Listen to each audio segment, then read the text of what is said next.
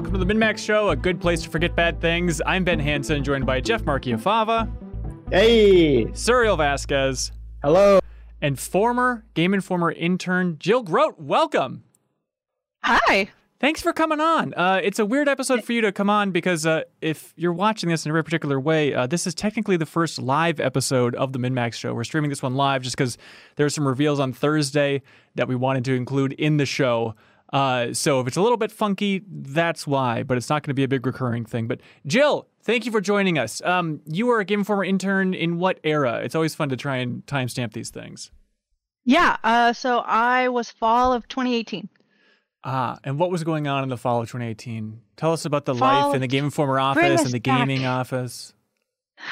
Um, so fall of 2018 was really ramping up for Red Dead 2, Okay. uh, which I know is one of Jeffum's favorite games. yeah, Uh, sting out of the gate. You're Right. welcome here anytime you want, Jill.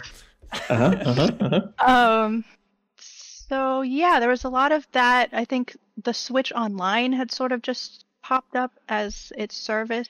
Okay. Uh, so getting con- getting all of that set up. So there was a lot of fun things happening. I followed.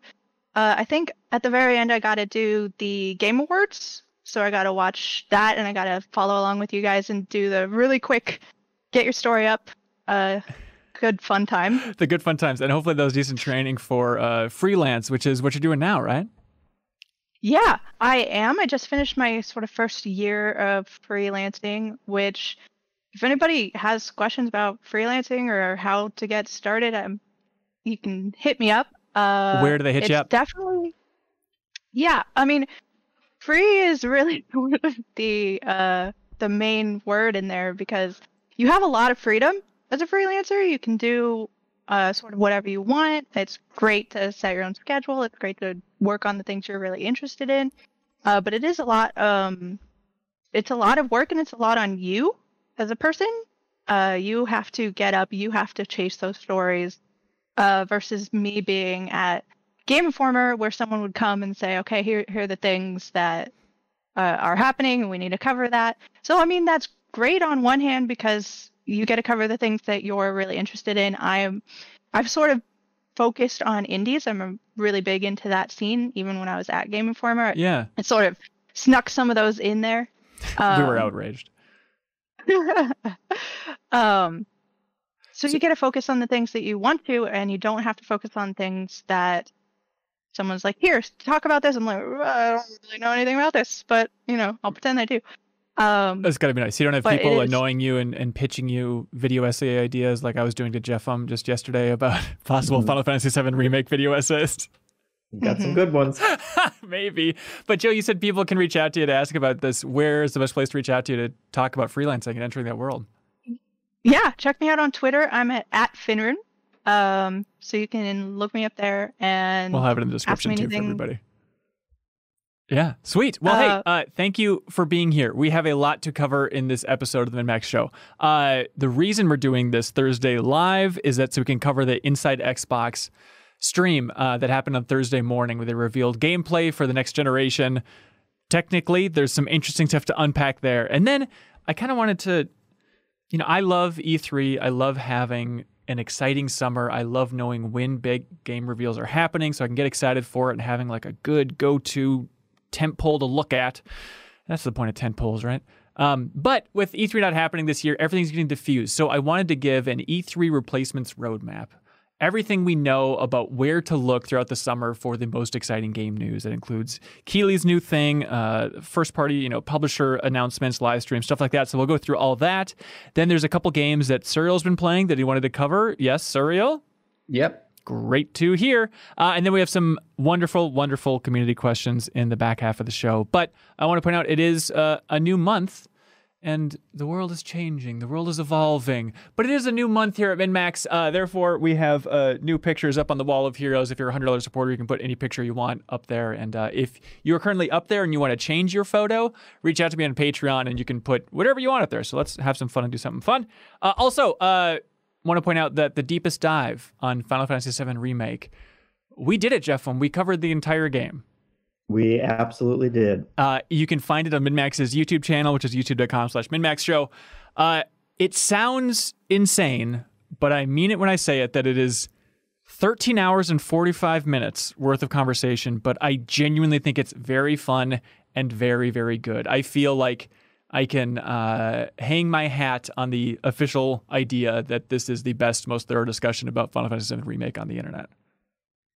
So please. Absolutely. Good. Uh, but the weird thing, too, is that we're not done because we're going to have a bonus episode coming up next week where we're going to be talking about the original game. We're going to be talking about the remake through the lens of the full original game. So, spoilers for the original game in that one. But it is wild to think about the fact that we've talked about the game for almost 14 hours and haven't spoiled anything from the original game. Like, it is mind boggling to me that we've danced around that because there's so many fun ideas to talk about. Yeah. So I'm done, uh, but you are not yet. Yep, we got one more round, and if you want to participate in that, you can support us uh, on Patreon at any tier, and then you can leave a comment, and we'll read it on air. And if you support us at the five dollars tier, then you get the podcast version of those game club discussions. But let's get to this inside Xbox thing. Uh, Suriel, we live streamed our reactions, but I haven't heard yours yet. What'd you think about that thing? Uh, I was pretty underwhelmed by it. Uh, I think there's some there's some stuff that I'm interested in. I saw a chorus, I think, or chorus. I think it's chorus. Actually, is what the website says. Is chorus okay Yeah. with a U? Well, they spelled the they spelled their game wrong then. Um, but I thought that that even from that CG trailer, I thought that looked cool. Okay, well, let's get into it. Uh, That was uh, Deep Silver and Fish Labs, who's done a lot of port work apparently. Um, but what excited you about chorus? Uh, I realized that there aren't a lot of games that if it if it is primarily a game where you are in a like some sort of starfighter or something and you're you know zipping around through space and destroying starships, there aren't a lot of games like that. There are sections in a lot of games that that do that, but I I think a, a ship like something that isn't you know uh, what are those games the VR game um where it's like really simmy. Oh, the Eve Valkyrie stuff, or Yeah, yeah. So, so stuff like that, uh, something between that and like you know something that's more arcadey. I think I could I could go for.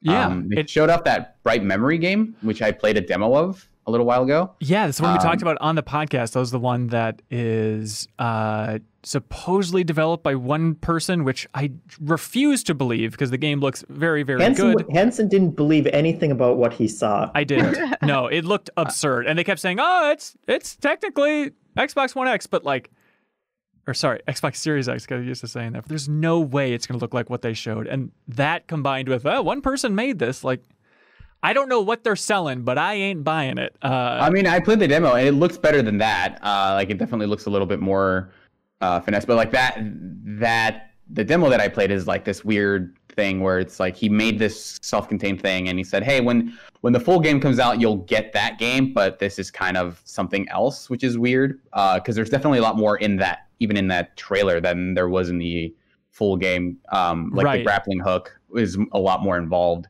And it's it's uh, a weird note for Microsoft to lead with this. This is all about just third party games, so don't expect Halo Infinite gameplay or anything during this Inside Mm-hmm. Xbox thing. But to lead with that was an odd choice when they have, you know, stuff like Dirt 5 and stuff that they eventually showed uh, not too long after that. But I guess just for showing off tech, it maybe was the most impressive thing that they showed. I mean, Valhalla, you didn't really get to see too much, but you know, and so the idea of showing off like, oh, crazy wind effects and weather, and it's a shooter, so it's a good point of comparison. Um, it reminds me of like the early demos of Gears 4, where it's like, look at this, look at all the wind, isn't that crazy? Next gen, hey, Xbox One, look at this thing. Um, it feels like it's kind of harkening back to that, just to try and have some way to demonstrate the power of the Xbox Series X. Yeah, I, I think I, f- I feel like I have a very different reaction than you to that because it um I I came away thinking like I don't know that I necessarily need an Xbox Series X because this Yeah. uh, when it, even like the best stuff that I saw there uh, I was like oh uh, that's gonna be very exciting to play on my PC which is like pretty powerful still and uh you know we'll see we'll see what the differences are you know obviously I, I'm guessing the Series X will outclass my PC when it comes out but uh, I definitely didn't feel like, oh, I need to go get this right now because of like the load times.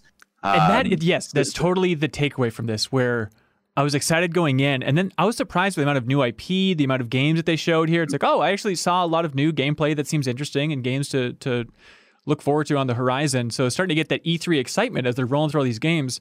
But then you just got to zoom out and realize, like, wait a minute, there's like smart delivery logo on all these. So not only is it the normal Xbox thing now of like, well, it'll be on PC and I prefer playing on PC, so I'll play it there.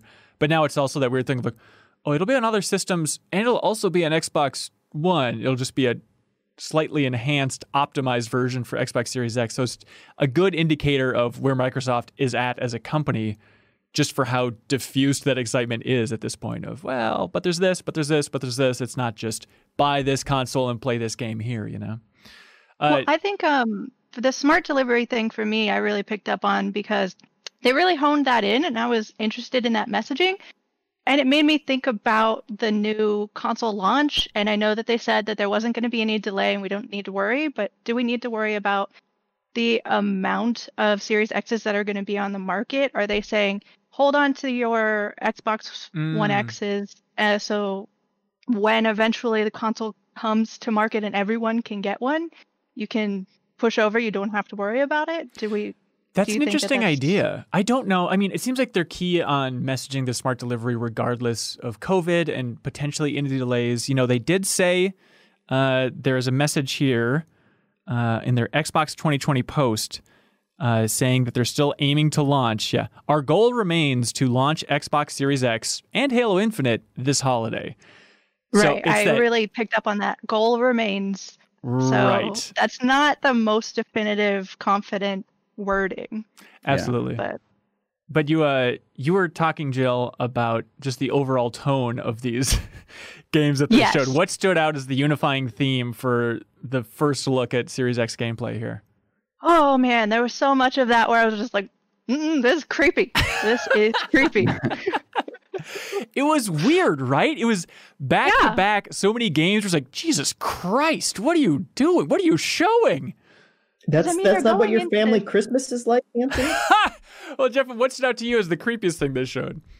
Uh, probably. Well, the H.R. Giger inspired alien sex game. I don't. I don't uh, know what. yeah, yeah. It's basically just a, a, hardcore dating sim, but all through the lens of H.R. Giger. Yeah. So that was called Scorn, which is an old Kickstarter project apparently from Ebb Software, but it really is just like look at this statue from Aliens Schlong.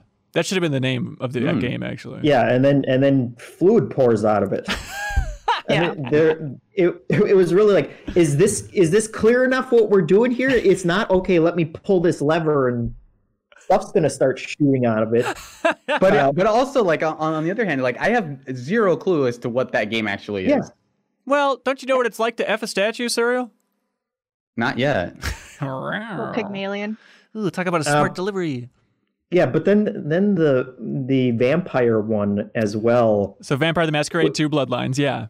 Yeah, with just like a murdered family set up around a Christmas tree with all their skin pulled back from their eyeballs and it, it disgusted it, me on a couple levels. Obviously just seeing people filleted around a Christmas tree, but then also the idea that that trailer was I mean, it'd be a stretch if it wasn't, but so inspired by the Joker from last year of having all these evil people do evil things and they're all dancing. And it's like oh it's fun to have Donkashane in there I guess. And it's cool to see glimpses of the gameplay around Seattle. And I'm very curious about that game just for that fan base that's so rabid about it.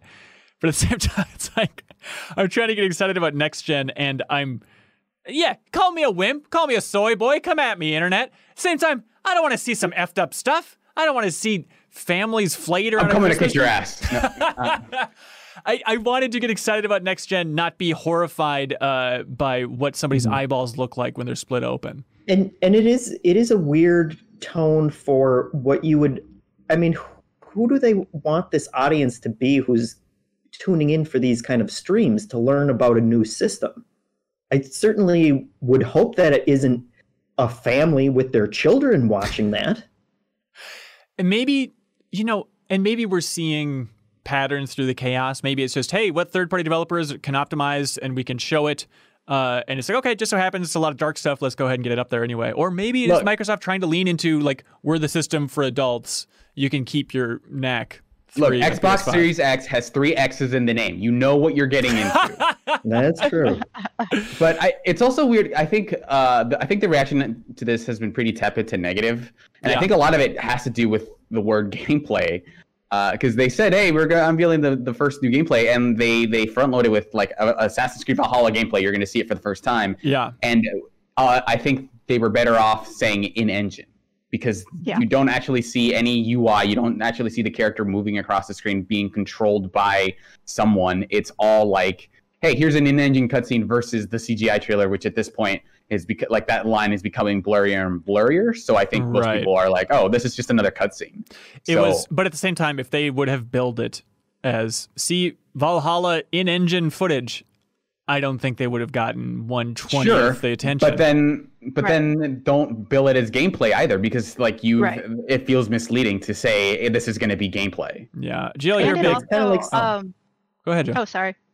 Uh, it also contradicts sort of the the momentum they had going in because they had all this goodwill. They had ev- everybody sort of talking about what they're doing, and that you've got everybody talking about how Microsoft's making the right moves, doing the things for the gamers.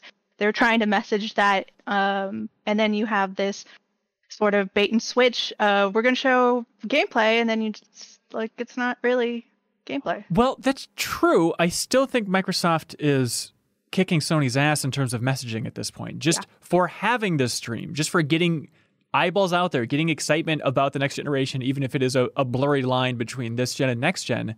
And even just messaging that simple thing which they did at the start of having Aaron Greenberg and other Microsoft folks saying, hey, first party stuff is coming. We're going to be talking about Halo Infinite and a bunch of other stuff from first parties in July. Please look forward to it. Compared to Yeah, I'm- Sony's radio I mean- silence. Yeah, turns out if you say anything, then you're ahead in the game at this point. Right. Yeah, the, And, and Sony's just not.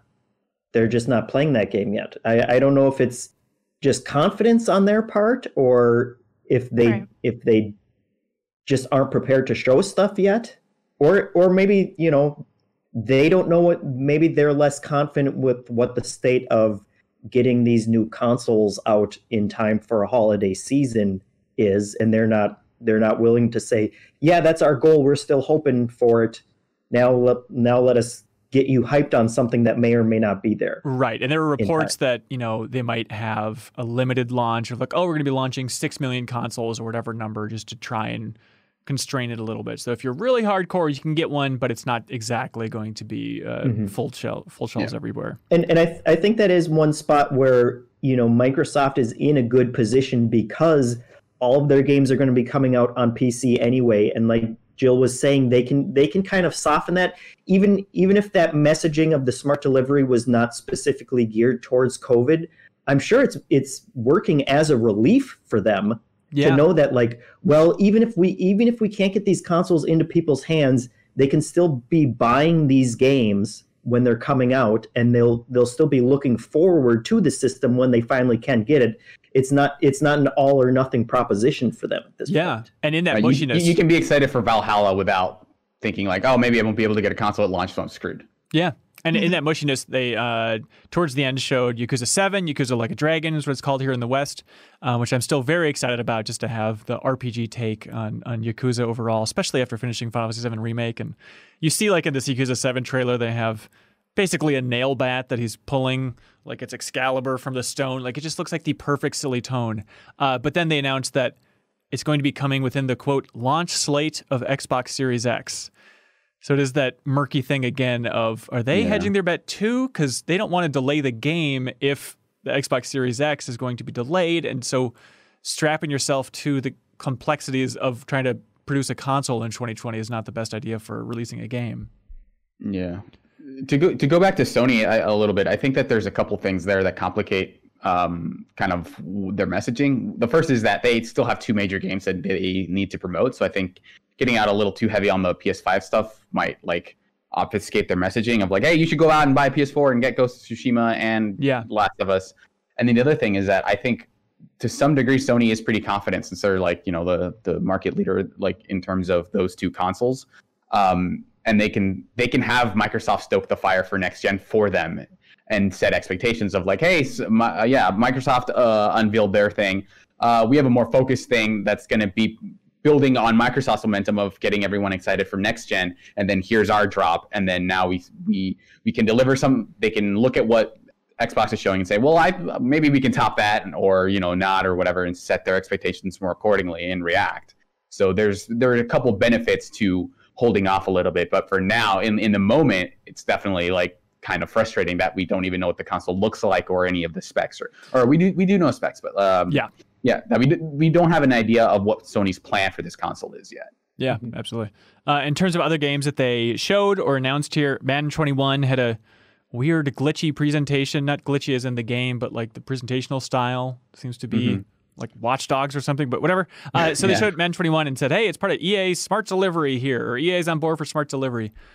But then at the same time, uh, apparently in the fine print, it's guessed that the Smart Delivery thing for Madden 21 is like a limited time offer. Like if you buy it in 2020, then that works. But otherwise, they're gonna cut it. So it's already starting to step on publishers not being fully on board with smart delivery, like a CD Projekt Red, which fully embraced the idea that like, yeah, you buy an Xbox One and you'll get an Xbox Series X for free. Um, but uh, let's see, Call of the Sea was a game from Raw Fury. Looked a little bit like The Witness, or a little bit in that walking sim uh, category. Is one of the rare kind of lighthearted looks at a game here. Um, another one I that was actually really interested in that one. That Yeah? was one of my tops of this particular show because I saw Raw Fury and I was like, Sable. They're gonna show Sable, but Oh, no, yeah. they didn't. Um, and you know, I always like to see the transatlantic uh come back. That old timey sort of accent. Got to get that back. I want everybody talking that way now. It'd be nice. Mm. It'd be very nice. Uh, they also showed uh, a game called The Medium from Bloober, which Bloober is cranking this stuff out. They're the developer of like Layers of Fear, Observer, which I remember friend of the show, Javy Gwaltney was a huge fan of. Yeah, I also liked it a lot too. Oh, great.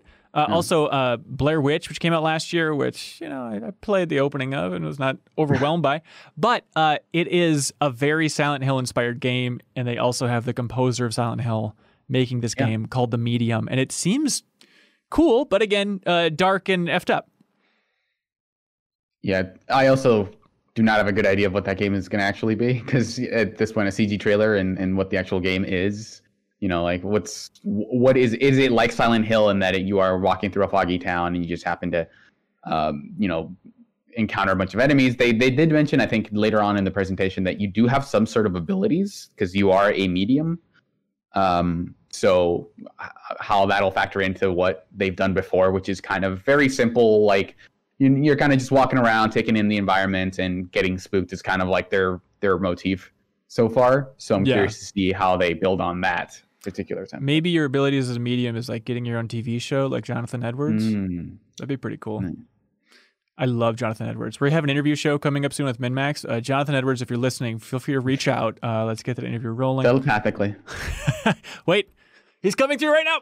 Uh, another thing that was very exciting was Bandai Namco uh, revealed a game called Scarlet Nexus, which looks a little bit like Astral Chain. I don't know if you thought of the same thing, Suriel. I, I mean, it looks like Astral Chain. It looks like Code Vein. It looks like however many cell shaded anime games out there. I But don't know. you say that like, but you're also fighting enemies which are like flower pots with legs roaming the cities. Like the art is wild and all over the place, but it looks like that kind of freaky invasion of bizarre designs entering the real world. Uh, and it turns out that Yeah. there's some lead developers from the Tales series working on that uh, as a. It also looks like the RPG. Tales series. You're right.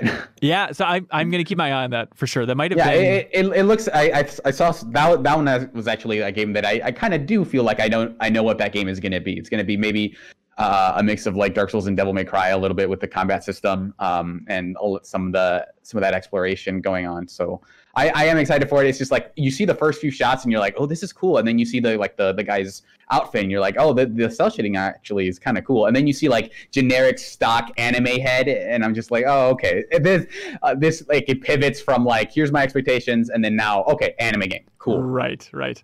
Uh, they also showed a new game from, this is confusing, uh, Avalanche, which is the Just Cause team, but they expanded and then renamed portions of their studios. So it's technically from the Avalanche Studios group, um, but it seems like it's kind of in the vein of their Generation Zero from what was that, two years ago maybe? But it's a game called Second Extinction, colon, Reclaim Earth, where you're fighting dinos. That's right.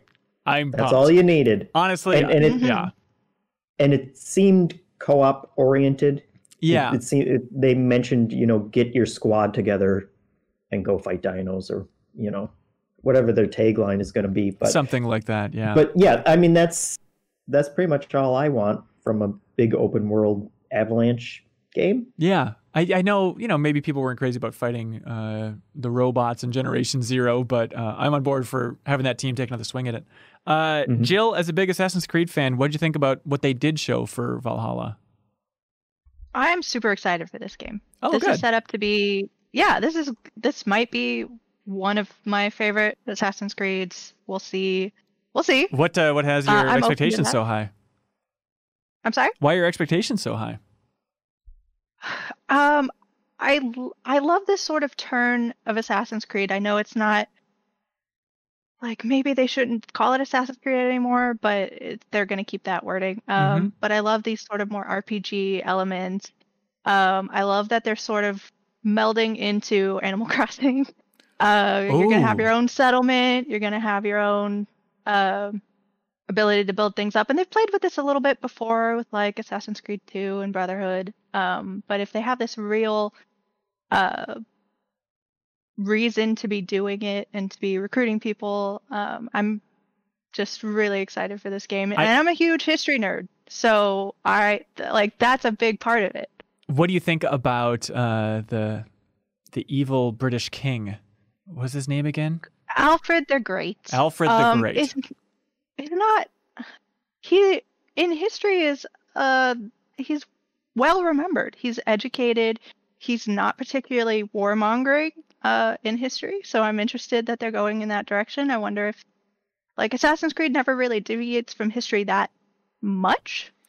They have a tendency to drop you in into situations where it's like I'm on the back of Paul Revere. Is that Right. The really how that thing. happened. But uh, they usually don't deviate, so I'm interested to see what that means for the end of this game if things don't, you know, Eivor doesn't conquer all, and Well, yeah, that's the thing. So it's like, okay, uh, Alfred the Great's known for not ending the Vikings culture, but really getting a good stab uh, into the, the strength of the Viking culture overall. So knowing that framework, then does it mean that it's going to be a somber ending where it's going to be basically uh, a confusing version of Braveheart, uh, where the Vikings are making their last stand and then don't make it, right? Right. It should be or they sort of like hang on and people like. Like, there's no definitive ending that I can see here with like a big bang. Interesting. Yeah. I mean, unless you rope in, you know, the precursor civilization, and maybe that would allow for some Right. funky The avenue. whispers. Yes. The, oh, very smart.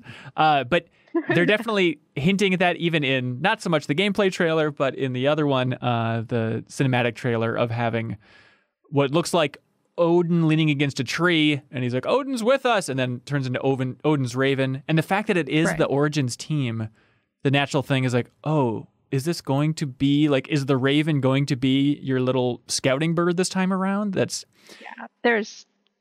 I'm pretty sure that that's what that is. yeah, Like, that makes sense because Odin and his ravens and having that bird uh, is since Origins been the thing that you can like look around and tag your enemies and see what's going on. Uh, so I'm Yeah. pretty sure that's going to be.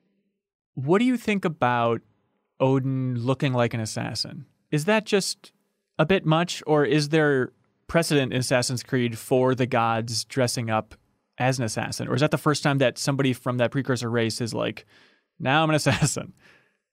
Right. I didn't really get that vibe. Okay. I thought I looked at it and I was immediately like, oh, it's Odin because that's what Odin sort of looks like in Real life. uh yes nice guy hanging out with him on tuesday Mhm. um but oh man watching those uh reaction trailers as like a history person is so hard Oh, because You've everyone's got so confused. who are like yeah everyone's like who is that when is this time period um Wait, are you talking about Kyle's exact quote from our reaction Kyle's video? exact quote. I was like, I love you, Kyle. I really do, but I want to wring your neck right now. I, Yeah, it, it was weird. He started Um, sucking on his thumb and he said, I know, know nothing, which was, I thought, a weird reaction to put on YouTube, but I guess it's cool. Right. And so for Kyle, just for Kyle, uh, this is set after um, Odyssey, but before Assassin's Creed the original, Right, right. in the time chron- uh, chronologically. Okay. Yes, that's it's such a weird thing to try and place at this point. But yeah, I, I'm with you. I saw that detail on their official site about building up the settlement. I was like, yes, I, that got me more excited than maybe anything other than the setting because I like Scandinavia overall. But then I was a little bit disheartened by them kind of being a little bit tepid about how much time you're going to spend in Norway. It seems like, yeah, you know, your settlement will be in Norway, you'll build it up, but the main loop of the game is going to be going over to England, raiding, Well, I, gathering resources, and coming a- back. I had a different feeling about that. Did they say that your settlement was going to be in uh, the old country? Oh, I no, I guess it They didn't. They would, because um, part of the Vikings uh, story at this point is that they come to England and they kind of want to conquer, not just raid. So they start getting settlements in England. So I think your settlement might be in England. Oh, okay. I just connected those dots because they said that you'll be spending not that much time in Norway, but technically it will be a place you can explore. So I thought it was kind of right.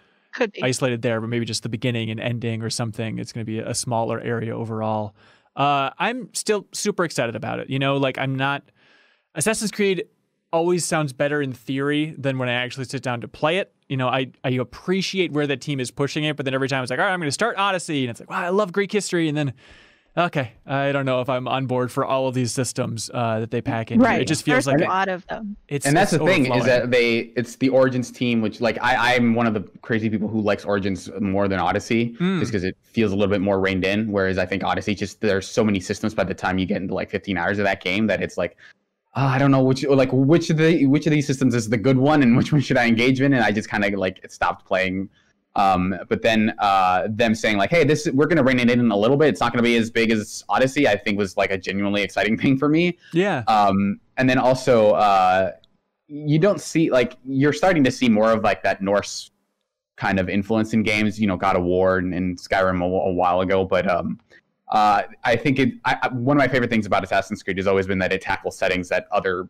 other like franchises can't really do well. right. Uh, so uh, yeah, and I think this RPG uh, direction has been mostly good for the series. Um, and I'm, I I, I want to play this game, and I'm glad that you know I'm not as fatigued. But I think if I had played Odyssey, or if I go back and play Odyssey before this, I'll be a little fatigued by that formula. But I'm actually kind of glad that they had that break even after Odyssey to say like, hey, we're we're gonna slow down the pace of these games because you know for a while they were pumping them out every year. Uh, so I think this is overall. I, I'm I want I'm excited. Um, I also wish that they kind of they. I, I want them to rein in that stuff and, and kind of figure out what they're good at and find uh, like a, a, more consistent flow. So they're not just like, hey, the Nemesis system was popular, let's put it in our game, or like Yeah. you know like Breath of the Wild is popular, so let's try like a, a not crazy in depth like mode where you're kind of discovering things on your own, but then not design the world around that super well. Like I want them to find their own flow versus like saying like, oh, we're gonna pull from whatever we can from other games and try to hone it into our formula. Yeah. Uh, Jeffem, did you hear that there's going to be rap battles in Valhalla?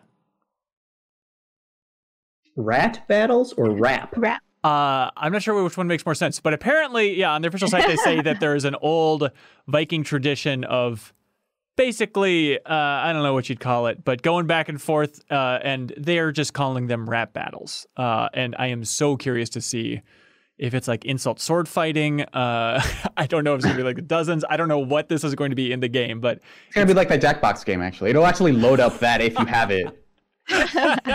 Mad Verse City, that's perfect. Yeah. Uh, well, I'm with you, Jill. I'm looking forward to uh, Assassin's Creed Valhalla, and there's a chance that, like, you know, outside of Cyberpunk, it's going to be, you know, the big game that everybody's playing at the launch of next generation here, right? I mean, there's Avengers. There's a which chance that definitely will be out at that time. Yeah, you know, it goes. Real, Hey! real quick though, uh, Jill, what's if people want to get caught up on the history? You know, if, if Mm. the, the cows of the world out there, what's a good book to read to kind of get in the zone with uh, Valhalla? I mean, if you want to get really intense, you've got like the sort of Norse sagas. Uh, so my current copy was translated by Tolkien, uh, which is fun. So check that out, really good.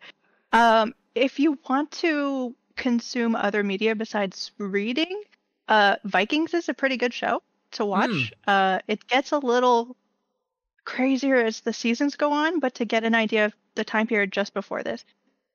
Interesting. Do they dive into mythology? How do they handle mythology on the show Vikings? Uh, it's pretty um kind of left up to you. It's kind of ambiguous. Uh, there are certainly the characters are motivated by, uh, and the culture is motivated by Yeah. uh mythology, but whether or not anyone actually steps in or not is sort of ambiguous. It's sort of up to you to decide whether or not was that a god, was that a real person? Right, right. Um, Which I think uh, Assassin's Creed might be gearing up for. I hope that's the way they go. I think it's going to be a lot of that, yeah, or just frame things where we tell the story uh, from the past. I think they're talking about the Game Informer show, kind of framing things like that. But I do think it's going to be a lot of reading into the natural surrounding, and from your point of view, maybe it could be seen as a god and all that stuff, which I think is a fun way to approach it overall. Uh, Right. Hey, this summer, people are promising that there are going to be a lot of game reveals. There's Mhm. kind of two tracks to this in my mind. There is the first party, you know, uh, publishers uh, and console manufacturers saying, "Hey, we're going to be revealing stuff," which is great. And then there's kind of the vacuum left from E3 where I feel like people are trying to get in there and really plant a flag for marketing reasons, which I think is a smart play overall, but it's tough to know who to take seriously, what's going to be going on here. So last week, uh, Jeff Keighley announced uh, Summer Game Fest. Uh, and here's uh, Jeff Keighley describes the Summer Games Fest as less of a single event and more of a quote Google calendar for industry in for industry digital showcases, game trailers, launches, in-game events, and free digital demos. And he promises that uh, 2K, Activision, Bandai Namco, Bethesda, Blizzard, Bungie, CD Projekt Red, Digital Extremes, Electronic Arts, Microsoft, Sony, Square Enix, Private Division, Riot Games, Steam, and Warner Brothers Interactive are involved in this Summer Game Fest. But I saw a very smart take on Twitter where it just said, "So the Summer Games Fest is going to be June through August. Isn't that just announcements about games that happen to take place during these months? Like, what is the event here?" Uh, yeah, it it's it. I'm interested to see how much of a direct hand he's having in these things. Yeah. and if he's if he's going to be hosting, you know, kind of live stream shows or whatever, or if it's just going to be. Well, Bethesda announced this thing on their Twitter, and so that's part of Summer of Gaming now. It it is weird. I feel like um, IGN's kind of doing that because IGN has the Summer of Gaming, and so when EA play or yeah, when EA got that out there and said, "Hey, in June we're gonna have a stream, uh, June 11th, which is exciting," basically in the window of E3 like they always do, um, saying like, "Hey, we're gonna have this stream, we're gonna be announcing new games and stuff like that."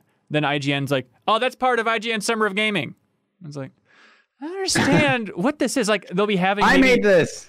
I was like, they'll be having some interviews about those EA games they probably Mm-hmm. have lined up. So then just trying to latch on to all this, it's just we're lost in the chaos after Big Papa E3 went down and trying to sort out Right. what should I actually be excited about versus Well, um, IGN actually announced. I went back and I looked. They announced Summer of Gaming before E3 came out and said we're not doing anything. Oh, is that right? So it was, yeah. So some of uh, what I thought it was is sort of maybe they knew that that was going down, maybe not, but they wanted to sort of plant their flag and say, hey, whatever, like if people are looking for something to be under, have some sort of banner, like come see us. Um, so they announced really early, and it's unclear what all of these are going to be. These all sort of seem like I know Keighley has said it's sort of like a digital venue so it's- right. like the like the uh, LA Convention Center, but virtual. Like he, he's just a space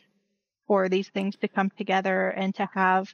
I'm just gonna go to one website and see everything instead of all these individual, confusing, trying to remember everything all at once. Right, Uh, right. And, And, he I'm also super down for it. I'm super down. I just want something Like get comes about. out, Yeah, I'm ready. Keighley's the grandfather of games at this point.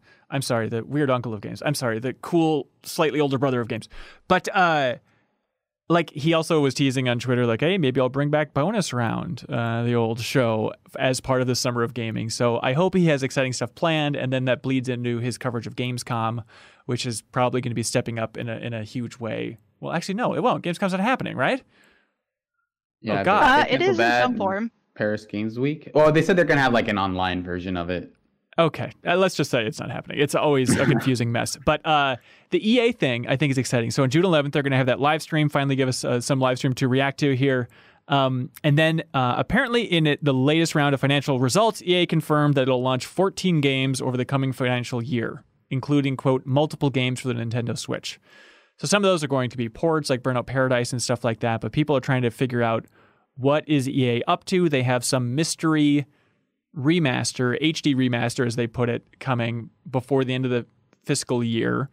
Uh, yeah, which uh, I think uh, Jeff Grubb over at VentureBeat, you know, more more than hinted that it was going to be Mass Effect. he just said in his article in a very cheeky Yeah. way at the end, by the way, that HD remaster, that's Mass Effect, which there's a part of me where it's like, you know what, EA? I know you get your big sports games. If all you give us for the rest of this year is just the remaster of Mass Effect, I think people are going to be so happy. And he also, I believe, hinted that it won't be on Switch out of the gate At launch. at yeah. launch, but maybe they try and get that working in the future. But uh, how exciting! Uh, it's going to be so fun to have a new version of Mass Effect launching on well, at the end of this generation.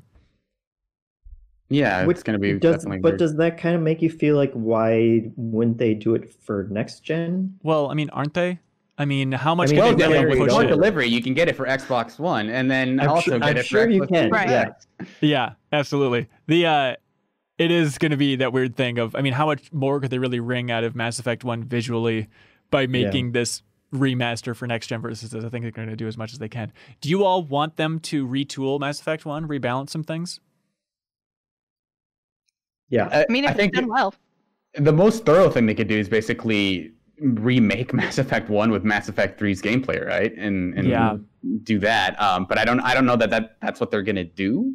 I think they're just gonna. This feels more like it's gonna be upresing the games and and let, making them more accessible. Which I actually was. Uh, I loaded it up on PC to see like ah, I, I don't know that I I need a Mass Effect remaster because it's on. I have I already have it on a platform that I can play right now. Right. Uh, but I guess that original version of Mass Effect doesn't go past 720p, so it- it's you. They even the PC version needs a remaster uh, at this point. so. Just imagine that YouTube video when they announced this, though, and just Mass Effect showing all those scenes, playing the music, saying it'll be in 4K. I mean, people are going to be losing their effing minds. Uh, it's going to be really sweet. And they should just bundle Andromeda in there. Just, hey, let's have, if you want to give it another shot, here it is. what What they if- just what announced Andromeda as DLC for for this Oh my God. for this collection. Or what if it's all unified and based on Andromeda's gameplay? Honestly, I like Andromeda's Oh. gameplay. You- No, yeah, you they don't. totally. I don't think. Oh. Oh, I, I mean, I like the combat in Andromeda. Uh, exploration is uh, what killed me in that Nope, game. it's lot all going to be open world now. All right. Well, I mean, if you said it, I guess it'll have to work. Normandy is just a, an open world ship. Uh, it's got everything going for it. Also, it's mission based now. You get into your little Mass Effect armor, you climb into it, and you go out on missions, and there's jetpacks. Great. Love it. Uh, also, it seems like they're gearing up to announce whatever uh, EA Motive has been working on, which it seemed like it leaked a while ago, where it was something in the vein of an X Wing TIE fighter Star Wars game uh, that I'm trying to remember what they called it. It was like Project something something, right? Uh, but so there will be some Star Wars announcements there, at least one, which uh, sounds like a cool thing. I remember it was described as like an experimental project from Jason Schreier, and everyone was trying to figure out what that meant. Uh, and it might just be a smaller, funky thing.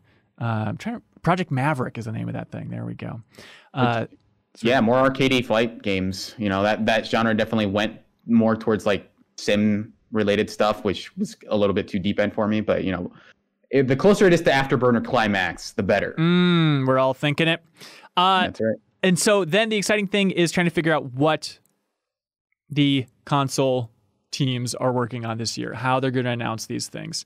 Uh, VentureBeat had a report saying that Nintendo delayed their June Nintendo Direct beyond that. So people are expecting the full reveal of the next Smash Brothers character, the Arms fighter, all that stuff there. Uh, and probably also the big Mario reveals, right? Or everything they have planned, the new Paper Mario game, which I'm salivating over. Uh, but who knows when that's going to be coming? Thanks to COVID, it's all up in the air. Yeah, Uh, they, they had their financial call. I think either later, late today or early today, or late yesterday or early today, Yeah. where they mentioned that they, yeah, they're kind of slowing their roll in terms of the year. They're expecting way less Switches to be sold uh, this year because of the production issues, and you know, besides Animal Crossing doing ridiculously well, it sold like 11 million copies. Oh my God. Uh, in 11 days, uh, which is ridiculous. Jesus Christ. but they they I think they still have like um they updated you know like their release calendar and they listed like Bayonetta three, uh what was the other uh, Metroid Prime four and uh Legend of Zelda Breath of the Wild two as like still TBA. Mm. Uh, so they did, and they had I think like Xenoblade Chronicles to say, yeah, that game's still coming out May 29th. So and that was like most of their calendar for the year. Uh, so it definitely kind of sent the message that it's like, ah, we're kind of like either not sure of what we're releasing this year or uh, slowing everything down because of you know coronavirus concerns. That we're don't expect too much from us. Basically, is the, is kind of their message. Yeah, uh, and then Xbox, yeah, they're going to be revealing more in July. It was just a nice like time and place thing when they posted that Xbox 2020 blog post. To, they have quote, "It's a lot," and that's saying something in the year 2020, a year which could be summed up as quote a lot. With all this in mind, we set out to create new, t- new touch points to celebrate gaming and share what's next with our global community. Uh, and then they say in July, we will dedicate time to focus on the incredible games coming from the Xbox Game Studios. A number of our studio teams are looking forward to sharing first looks at new gameplay, insights from development teams being optimized for Xbox Series X, and brand new game announcements. Uh, I really like the line. I think it's probably telling that they say insights from development teams. Mm-hmm. Uh, so I wonder if it's going to be one of those reveal streams in July where it's a lot of like, let's check in on the initiative and see how they're doing. And then you see in the background, there's some sort of sci fi world, and then people try and piece together whether or not it's perfect dark and a lot of that jazz. Uh, yeah. so, um, I think too, uh, IGN came out and said that even though Xbox didn't put it in that blog, that there would be some sort of Xbox June something. Oh, really? And it would be part of their summer of gaming. Oh, okay. And X, uh, IGN's also saying that uh, the CD Projekt Red Cyberpunk stuff will be involved in Summer of Gaming, and so because Cyberpunk has that partnership with Microsoft, I wonder if that's lumped in and it's all part of the same thing. But uh, mm-hmm. it should be an exciting summer, and it's starting to come into focus about how these things are going to trickle out. But Suriel Vazquez, yeah, how are you? I'm good. What's been going on, man? I'm excited about Mortal Kombat. Oh yeah, Mortal Kombat 11 Aftermath. Uh, so yeah. story DLC, ambitious story DLC. Is that the best way to frame this?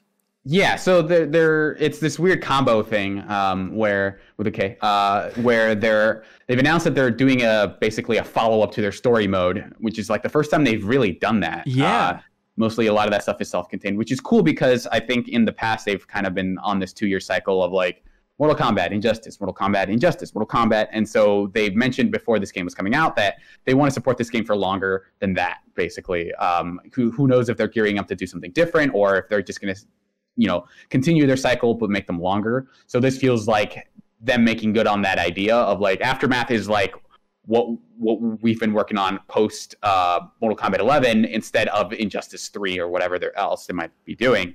So it's a story expansion it's uh, basically like a free kind of like quality of life update um, and uh, three new characters. And I'm kind of excited about mo- like basically all, everything they showed because uh, like the three new characters are Sheeva, which is like I think that game needed more like burly uh, kind of grappler characters, and she looks like you know she's basically uh, Lady Goro, which yeah. is a really cool thing that that game didn't let it didn't have uh, Goro because Goro was dead. Uh, and Fujin, who is like a, one of those characters that anytime Ed Boon posts something, it's he might be second to like or third to Rain and Mileena is like anytime Ed Boon posts anything, it's just like comments are just like put Mileena in the game, put Rain in the game, put yeah, Fujin in the game. Yeah. So he's one of those characters.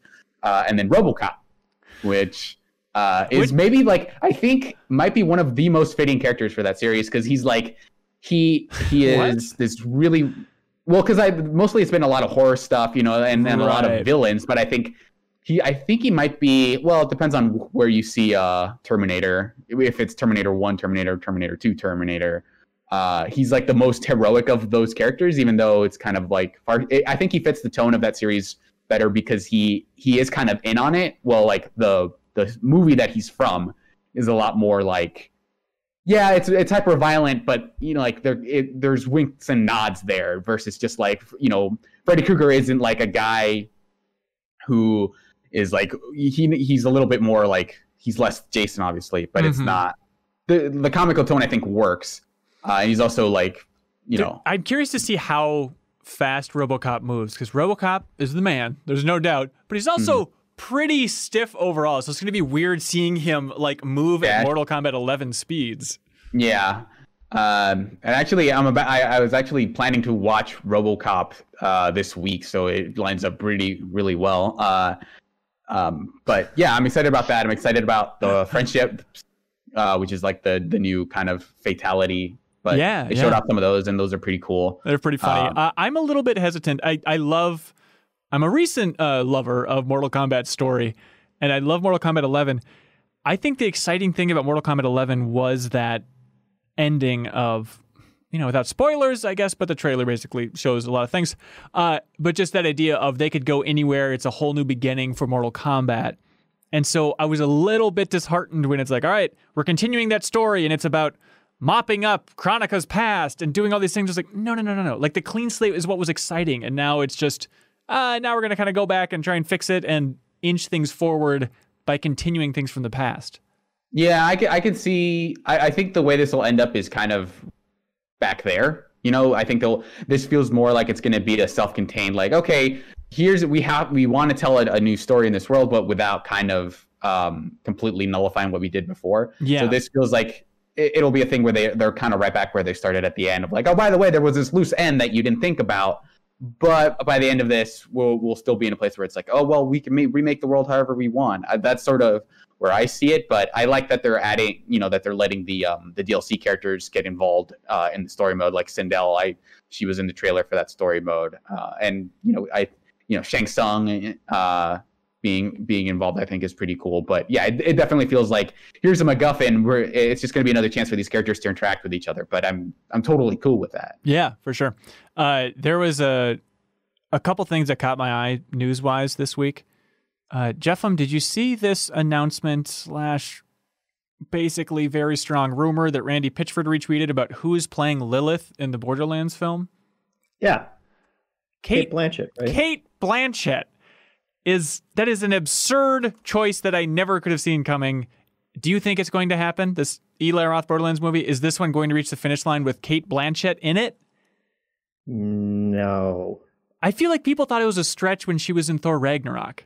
So the idea of like, oh, now she's Which- going further. Which you know, I mean, I guess she chose to. She did choose to make that movie, so it maybe she's just interested in doing some more fun, kind of crazy stuff. yeah, just getting raunchy. But I never imagined Lilith being that old, and I wonder if they're going to try and change. I'm just saying, Cate Blanchett, a, a goddess, the most beautiful person on earth, at the same time, a little up there. So I don't know if that's a hint as to the setting of the Borderlands film, where it's going to be in the Borderlands timeline, or how that stuff works. But the other thing that caught my eye this week is this weird story. I saw Kato post about it on GameInformer.com, which is the idea that the Golf Club video game, which has been like a beloved golf sim, uh, has now been converted into PGA Tour 2K21 which sounds like I, I understand it's a golf game. How exciting is it? But I think that's a really fascinating development. Like this indie team creating the golf club, and they just reach such a level that it's like, actually, you're official now. Yeah, It's cool. It's like let's it's like if like let's you know. just bring you under the into the fold, and now you make it for us. Yeah, exactly. It's like if City Skylines, you know, did as well as it did, and then EA was like, actually, you're just called SimCity now. You know, it's like it's a cool success story, even though it's kind of selling out to the man at the same time.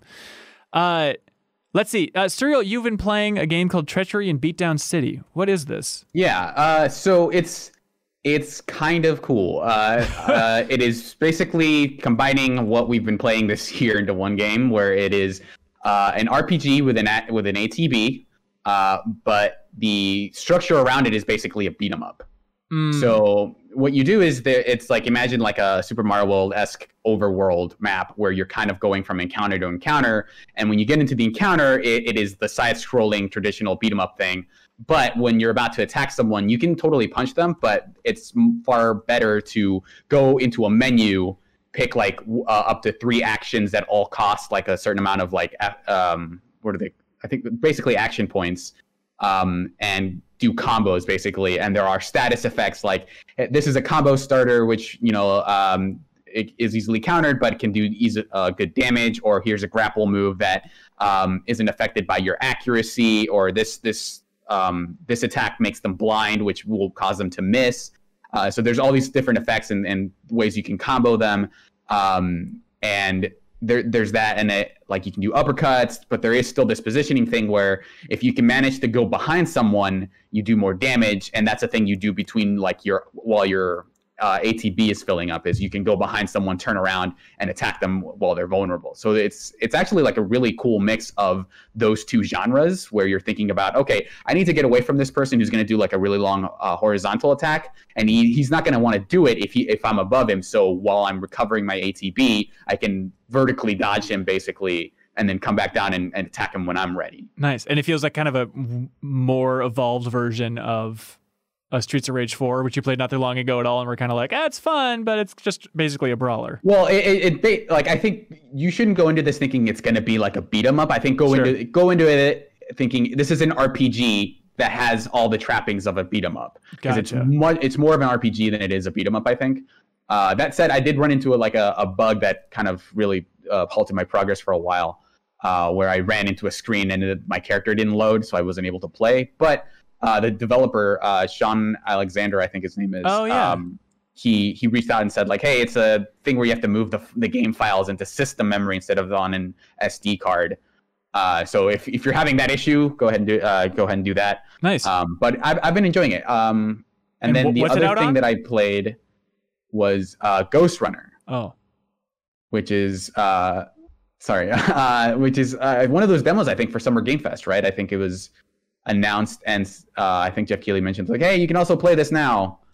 Um, and it's a lot actually like Bright Memory in that oh, really? the, the it's like the cyberpunk world, um, but it's a little bit more Hotline Miami, where uh, you know you're kind of trying to kill all these guys, but any one shot will kill you. So you're trying to do like wall run, like Titanfall esque wall runs, and you have like a dash and a grappling hook, but the idea is you're trying to do this sequence of moves really well so that you can kill this guy and then jump off and then do a wall run and then grapple over here and then kill this guy without alerting that or um, making sure this other guy doesn't shoot you. So you're putting together these strings of moves that I think are actually really cool.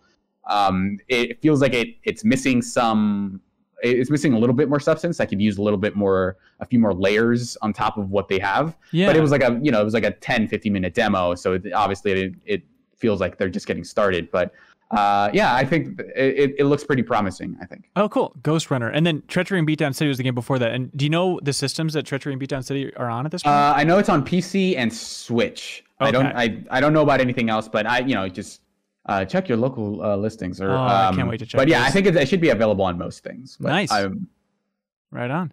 Uh, well, hey, do you know how this whole thing operates, Jeffem? Uh, Patreon. I love it when you give up for a joke. This time. uh, that's right. Patreon.com/slash/minmax2wins. Uh, by the way, since we're live streaming this, if anybody supports us, thank you for watching live. If you're watching live and you support us during the stream, uh, we'll happily give you a shout out during the show here. Uh, but if you support us at any tier, you get access to the MinnMax Discord, which is the internet's Shangri La. Uh, it is a wonderful, welcoming community overall. And also, you get access to submitting comments for the MinnMax show, also the deepest dive, and other feedback opportunities in there. And then with the MinnMax show in particular, you have the chance of winning Question of the Week, where iam8bit will ship out something very amazing. But we have several new uh, huge supporters of the MinnMax show. Are you ready for this? Yeah. Great. Uh, Captain Stubbs one.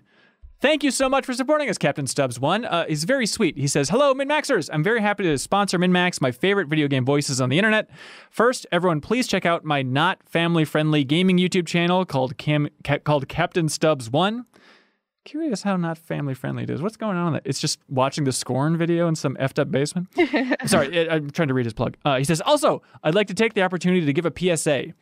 Please, everyone, if you need locksmith services, go to aloha.com, the Associated Locksmiths of America, to find a reputable local locksmith, as scammers are a problem in the industry.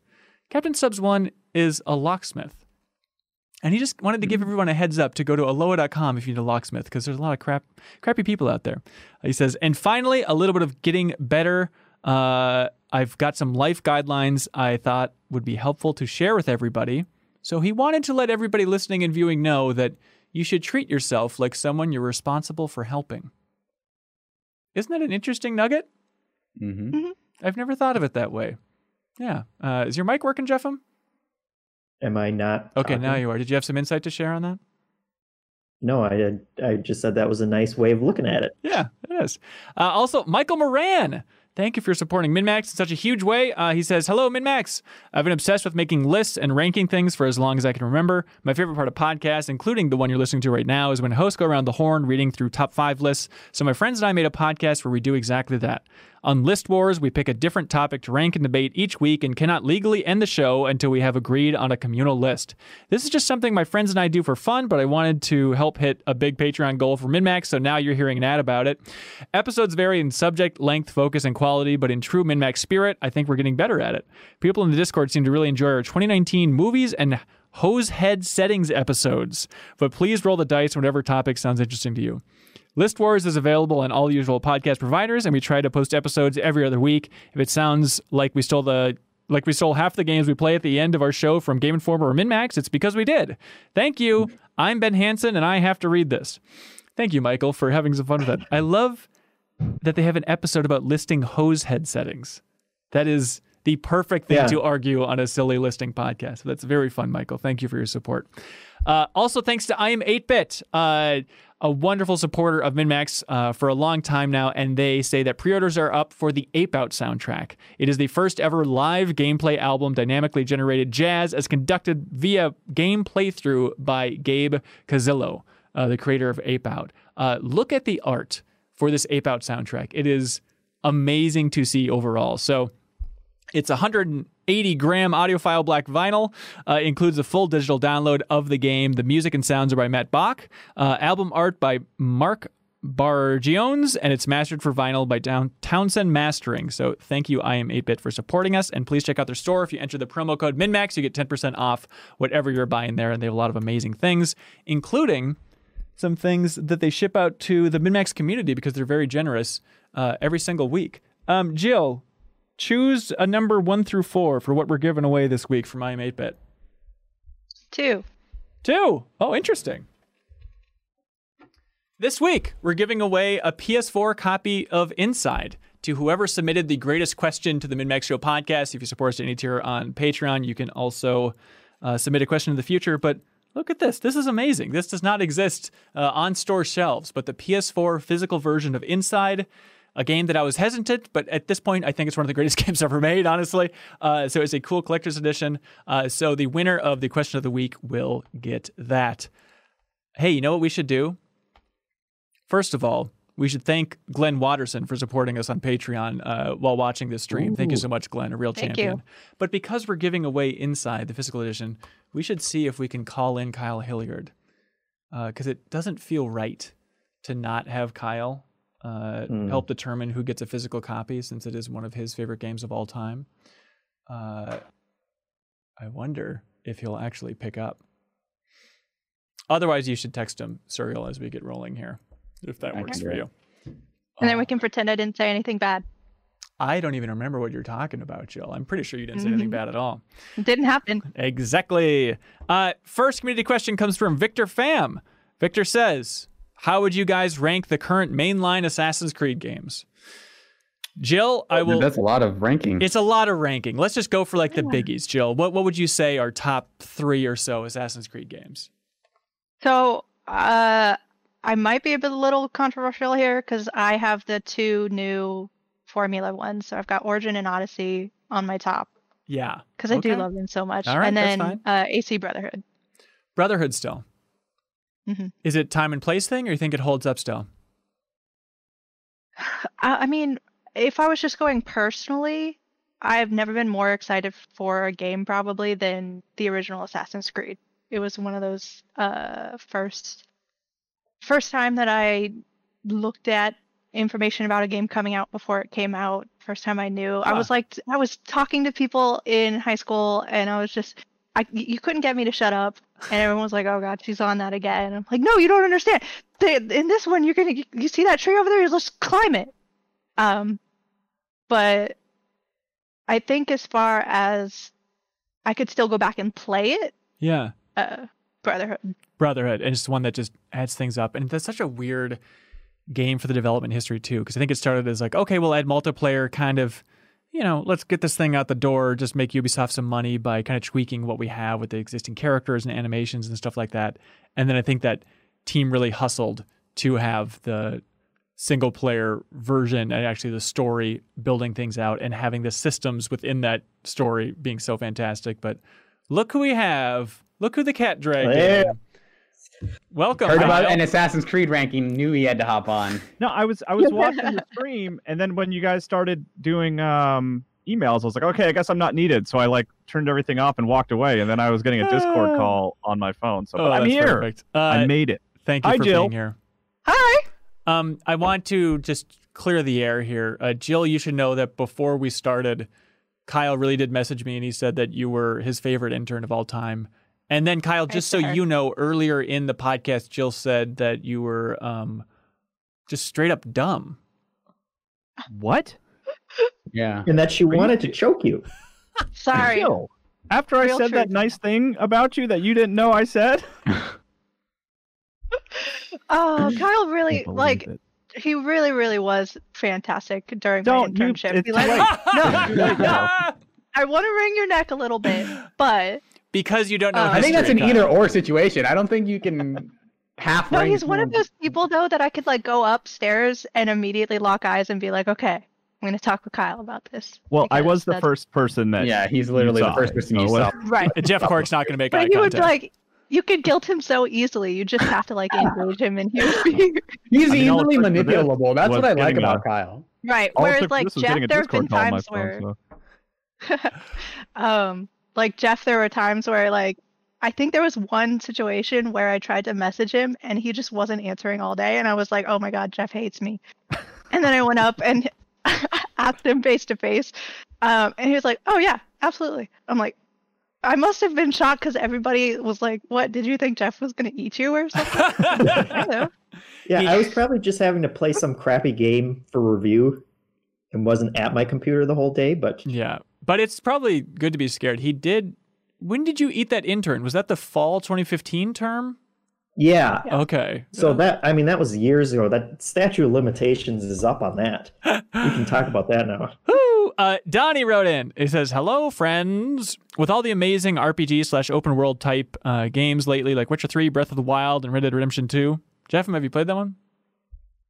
Anyways, uh, how mind blowing will Starfield and Elder Scrolls Six have to be for Bethesda to get some goodwill back from the community? You know, I I don't think it needs a lot. I think it For just needs to be a solid single player Bethesda RPG. You know, To some Really? extent, but I I could I could see the kind of community, the longtime Bethesda community really turning on them if it still has the same kind of glitch issues and everything that all the previous games have had. Also, I hate to spoil anything, but it will feel more like a Bethesda game than you think. Like, I think it's Yeah. tough to break out of that mold, especially when it's in development, as long as it has. There are going to be improvements. They'll be touting it's kind of a reworked engine, like they do every game they've released for so long now. But okay, so if it is just the best looking Bethesda game, eh, which, you know, I would hope to God it is, uh, and at the same time, like, oh, a cool new setting and kind of the classic Bethesda formula. Do you think that's enough to turn people around by and large and stop crapping on Bethesda for Fallout? I I think it will probably get good reviews and probably sell well, but I think they'll still get crapped on a bunch. I don't Yeah, think I- those two things are mutually exclusive for the Bethesda community. Sure. I think it'll be a situation where, yeah, that's basically what they have to do. I don't, I think that they've kind of stepped down a little bit as like developers who are revered as like one of those top tier developers, and I think they're kind of, I think people have kind of figured out where they should set their expectations.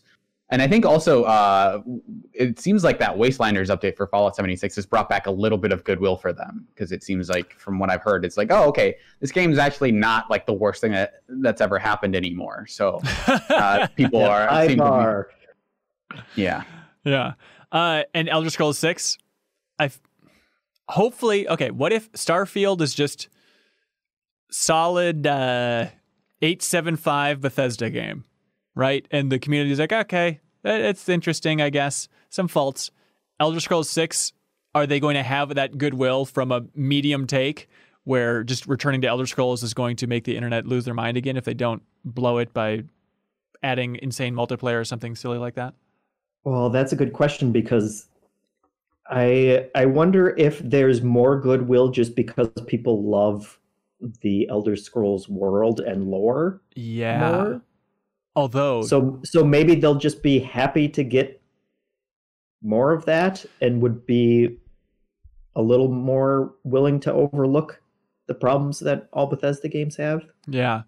Do you think, if you're a gambling person, do you think that they will use the Elder Scrolls theme, even though it was composed by Jeremy Soule and there have been some uh, very extreme allegations against Jeremy Soule uh, in the not too distant past? Do you think they're going to make a clean break, or is that just we need that for that trailer, so composer be damned? I mean, the the song's connected to the game, not the composer. You know. Yeah. I mean, I don't. I so it, to answer your question, I don't think. I, I think they would still use it. Yeah. But it wasn't that a Skyrim theme as opposed to an Elder Scrolls theme? Is that what you're thinking of? There, there's like no, a he's, traditional he's Elder composed. Scrolls he composed the original Elder Scrolls theme, which then Skyrim had the best version of, but it's Yeah. still Jeremy Soule's theme.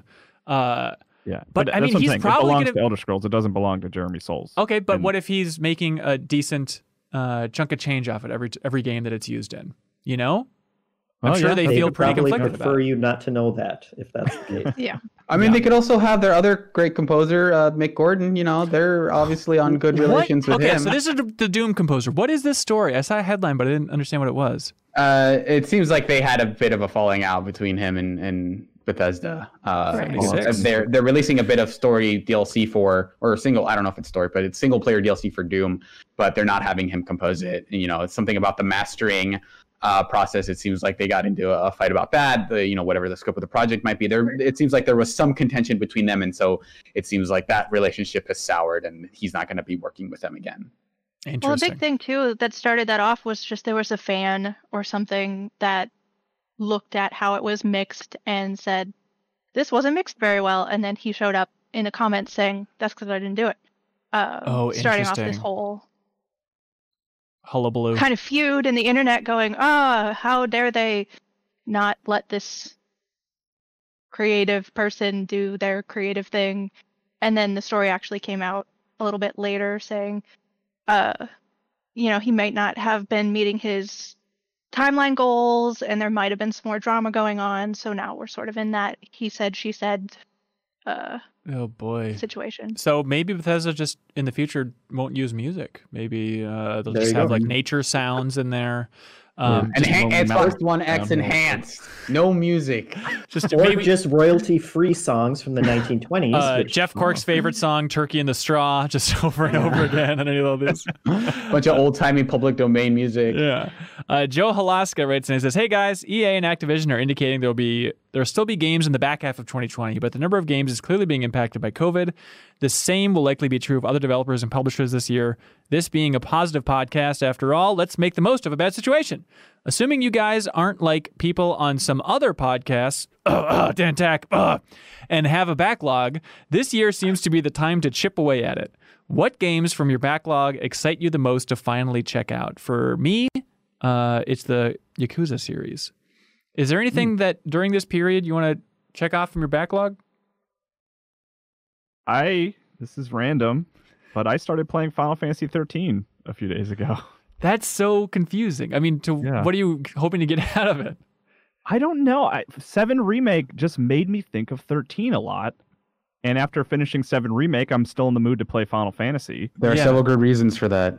Yeah, yeah. Well, I, and more and more as I actually play it. It's also one of those like I beat I beat Final Fantasy 15, but before that, the Final Fantasy that I played the most and got the furthest in was 13.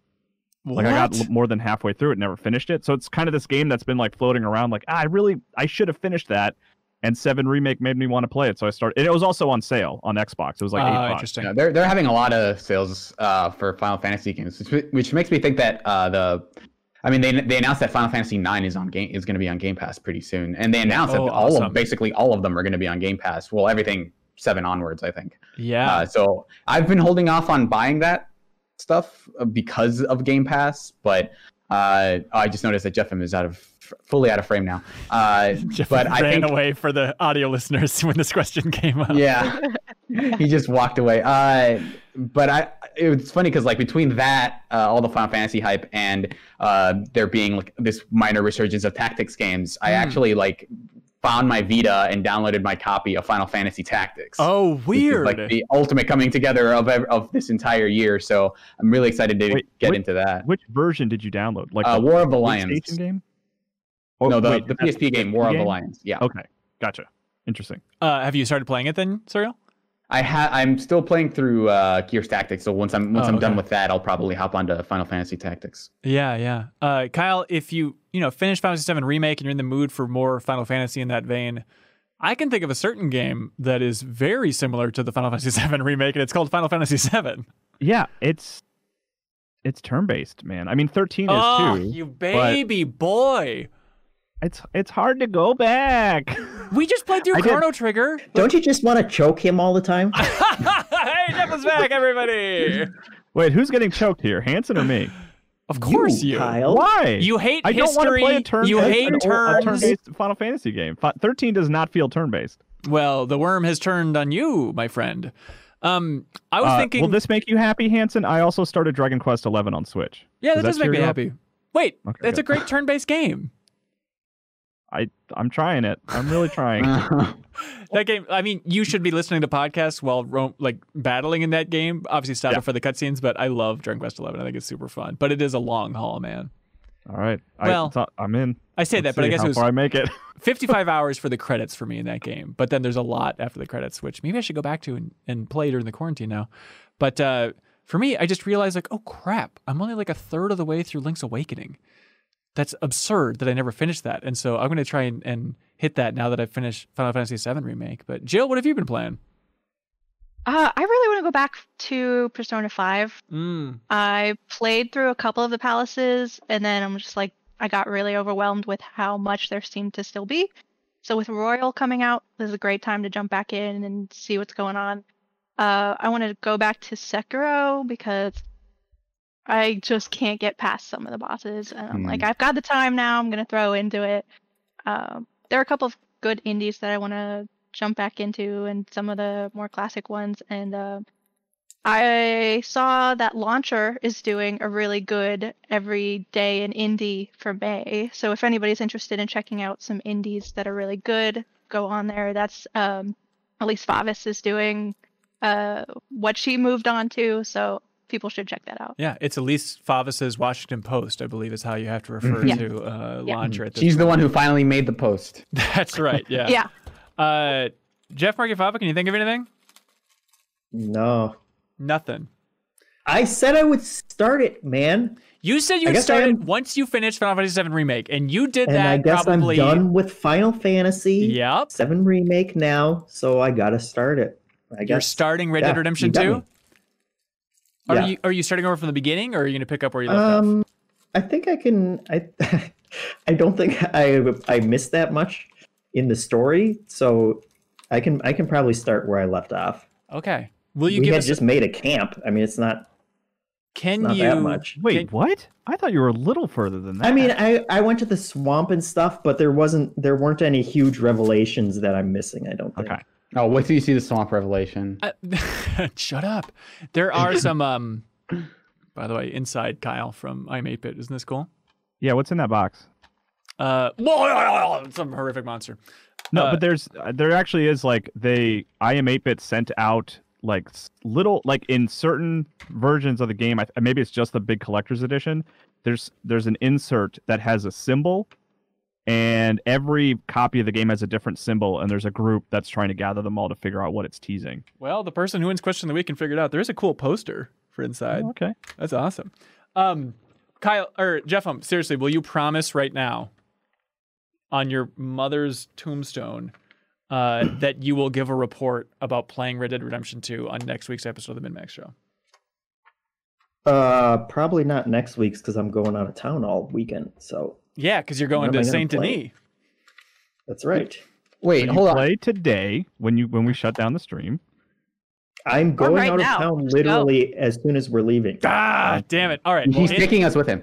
Wait, What a Han- Hanson, are you going to play Death Stranding? yeah. Hey, look, Phil S also wrote it. Oh, now he can change the subject. Uh, I thought about going back to it, maybe with the PC launch. Um, but that's coming up Mhm. pretty soon, isn't it? Yeah, it's in June? June, Ju- July. Actually, they delayed it right because Mm. of No, see, he's he's just throwing your attention off of the main question, which is whether he's actually going to play. you play have a PS4 copy. the game from his favorite creator. Well, you know. That is more timely than ever. I know. You're right. Maybe I should. Uh, you know what? I'm writing it down. Death Stranding. Anyways, uh, Phil S says, "Hey friends, uh, has, has, has social distancing changed the way you feel about how you appreciate local multiplayer or online multiplayer in games? I just bought Streets Rage 4, and I hate that I won't be able to experience four-player co-op for a long time. This is a really interesting question. I do think there's something to that. Uh, I think I noticed it with like moving out, of like, oh, I guess there's only local multiplayer, so I need to try and rally some local people uh, to try and play this game with. But has it changed your approach to multiplayer like that? Um, I guess it it has made me more appreciative for games that have local multiplayer, just because I am quarantined with my wife. So we have had a couple games to play Yeah. that way. But yeah, I, I can see not having online multiplayer how it's just another hurdle to playing these kind of multiplayer games. Right, right. Uh, I think it is a weird factor, you know, with stuff like moving out. When you know PR reached out about it, I did it to respond, be like, "Is there online multiplayer?" It, it's weird how relevant that is uh, in this era. Um, Sutton writes in and says, "What's Jeff?" On, I, I had a Please, couple. please. Uh, so I think so on two fronts. I've been having I have like a uh, like a Discord group of people, and it's been hard to figure out what to play. Uh, just because you you know at some point you get tired of playing Jackbox because it's like the easiest multiplayer game to play. But I've been playing a lot of um, uh, Vermintide 2, which is an old game that just Yeah. happens to have four players. Um, but we have like six or seven people in our group, so it's like one of those things where we're not really totally sure. So we have been having trouble figuring out like what's a good game for everyone to play, and like the player count is literally what I'm looking at in a lot of games where we were just playing like this weird knockoff Uno thing online just because like it accommodated us. So Bluno. uh, bottom of the barrel stuff there. But then um, also for like fighting games specifically, yeah, I- it seems like a pretty good time to get back into a fighting game. But it's been the net code for certain fighting games has affected which ones I'm playing. So I really wanted to start learning Guilty Gear again after playing the the Strive beta. But that game's online is famously not super great unless you're playing local, like pretty close people pretty close to you. Oh, okay. Um, so a lot of actually, like I've seen the communities for stuff like Killer Instinct and Skullgirls actually is getting they're getting a little bit more popular because they have good netcode. Uh, and so it's been interesting, like um, in the wake of Evo being canceled and then announcing an online tournament. Uh, people have been like I, I was listening to uh, UltraChenTV, which is like a fighting game podcast. They were actually making a pretty like um, like aggressive call to say like, hey, you should change the lineup to Evo, of Evo to games that have good netcode because otherwise it's, it's going to be a, a huge mess. Yeah. Uh, and so people have been getting like have been moving from like, well, I'm either playing the game that I've invested so much time in anyway because I already have those like Discord groups that can ensure that I have a good connection, or I basically jump ship to a title that has a good netcode because I can't play with people locally. That's really interesting. Yeah, the evolution there. Uh, how do you feel Well, about Smash Evo being? Brothers is like a shoe in at this point, right? What is? Smash Brothers. Oh yeah, uh, yeah. I mean, I can't imagine they do it without it, but like, yeah, that game's netcode is is like kind of uh, tricky for sure. And it's like actually surprising. Like, oh yeah, you totally could have put Mortal Kombat 11, which is probably one of the biggest fighting games with great netcode in there, but they just didn't do it. So at this point, uh, the, yeah, only I think Street Fighter 5 is maybe the game with the best netcode, which is Mm. still not great. So you know, we'll we'll see how that uh, how that develops. But I'm I'm uh, I'm bummed about you know there not being an Evo, but obviously it's hard not to it's hard to avoid. But Right. uh, I'm curious to see what an online event of that size looks like, especially if you know people playing on different time zones. If that's going to be weird, and the connections being as what they are, you know, if someone's playing someone from Japan versus someone in Europe, uh, how is that going to go? Uh, and who, what, like, how, how does the like overall presentation from like, hey, here are two commentators commentating on a game, you um, and their connections being crazy. How, like, how much do they talk about? Well, that you know, he was about to do that thing that was totally cool, but the rollback uh, basically negated it. So I don't know. I guess he lost. Yeah. Uh, so that's going to be that. It's going to be fascinating to watch this year's Evo unfold. Is where I'm at. Yeah. Uh, by the way, uh, I saw the live chat. This is the upside of having uh, a live version of the MinnMax show today. is Mhm. chat was losing their minds apparently while I was opening this physical copy of Inside that we're going to ship out to the uh, Question of the Week winner. Just to be clear, I 8 ships out a copy here, and then whoever wins, they ship out a new one from the warehouse. So I'm not ruining people's copies by opening this, just to be very clear. Um, Sutton writes in and says, What's JeffM's favorite snack? Favorite snack? Snack. Uh, you know, I probably eat popcorn the most. Really? What do you put it's, on there? it's a good go-to that's not too unhealthy. yeah. Um, is covered I in make butter, a lot of popcorn. covered in salt, or you just go like as as vanilla popcorn as possible. Uh, I mean, there's salt, yeah, but try not to do too much. Yeah. Now I don't want to point fingers, but um, somebody that I happen to be dating made popcorn and then covered it in yeast. What flavor yeast? Yeah, Insisting so that, that, it makes it better, but that was horrifying. That's not good at all. it. I mean, I'm assuming it was nutritional yeast. Something like that. I don't know. Yeah, uh, like vegans will use that as a substitute for cheese. Oh, well, vegans are smarter I than guess us, it- but it's supposed to taste kind of cheddary. It's powderish. I guess it does something. Uh, Joshua Caleb uh, says, "Hey Ben and the Compia friends, just wanted to clarify that you can play the new Xenoblade Chronicles Definitive Edition epilogue content right from the start of the game. You don't have to play the entire game over, like we said last week. So thank you, Joshua, for correcting us."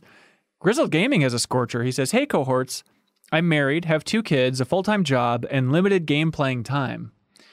I plan on starting Thursday night, uh, the day that it comes to Xbox Game Pass, uh, Red Dead Redemption 2. Between myself and JeffM, who finishes Red Dead first? Who is it? Great Grizzled? question. Grizzled Gaming. Who? Yeah, Grizzled Gaming. I got my money on them. Oh, I would Yeah, put all my money in the world. Yeah. I got my money on Grizzled too. no! If Wait a second. for it. Uh, Dante Biasotti says, Hey, CLCs, first time, long time. What gaming magazine did you grow up with and love the most? Do you miss the print medium? To me, there's something about the 24 hour news cycle that breaks some of the anticipation and excitement that came with breaking open a new EGM, Nintendo Power, OPM, or Game Informer. Hey, you know, you can uh, still get the print version of Game Informer, and it's pretty sweet. like, it is fun to have that show up. And I hear what you're saying about like the 24 hour news cycle really bumming you out. Like it's so nice to have that nice compact thing. Like even, you know, it's nice for us when we're talking about like, oh, what is what was the launch of the last generation like? And you can try and do like a Google limited time search to try and get a feel for the news stories, but just to be able to pick up like an old issue of Game Informer and see exactly like this was the talking point at that time is really interesting. Uh, Uh, yeah. oh, sorry, but I guess to their point, yeah, what was your favorite magazines growing up? Uh, I was a pretty big Nintendo Power guy for a while, uh, and then I, I think I for a while I was reading Nintendo Power, uh, Game Informer, and Game Pro. Uh, back when they did, I think it was like 2011. They did this relaunch uh, where John Davison took over, Yeah. and they kind of like they they re- re- overhauled the design. They had a, like it became a little bit more of a prestigious magazine. So I, I was reading all those three, but uh, yeah, I definitely miss you know even writing for a magazine, but even reading them. Um, there is definitely a fatigue that comes in with every take being timely, and and just like the idea of the most popular thing now online is just takes. Like uh, here's actually this whole, here's this like uh, revelatory opinion on this game that is like what everyone is talking about versus i think in a magazine you have the um, the features that are less timely and more like hey here's like a deep dive on the history of this or like here's uh you know some something that is not necessarily like here's what you should know this month Yeah. versus like here's a wild story that happened you know maybe a few years ago but or here's like chronolog like chronicling how this design aspect works i think those features still happen online but they're always almost buried be, like by whatever the talk of the day is in a way that unless it's like a super huge prominent thing where it's like hey by the way the here's how the history of like naughty dog you know was you know um kind of like their labor practices aren't great unless it's something like that usually you don't have um you don't see a lot of love for uh, less timely features and Yeah. that's what i loved about writing for a magazine is that i could take my time with features and and do stuff that wasn't like well i got to come up with an opinion on whatever's going on Yeah, no, absolutely. I, I'm with you.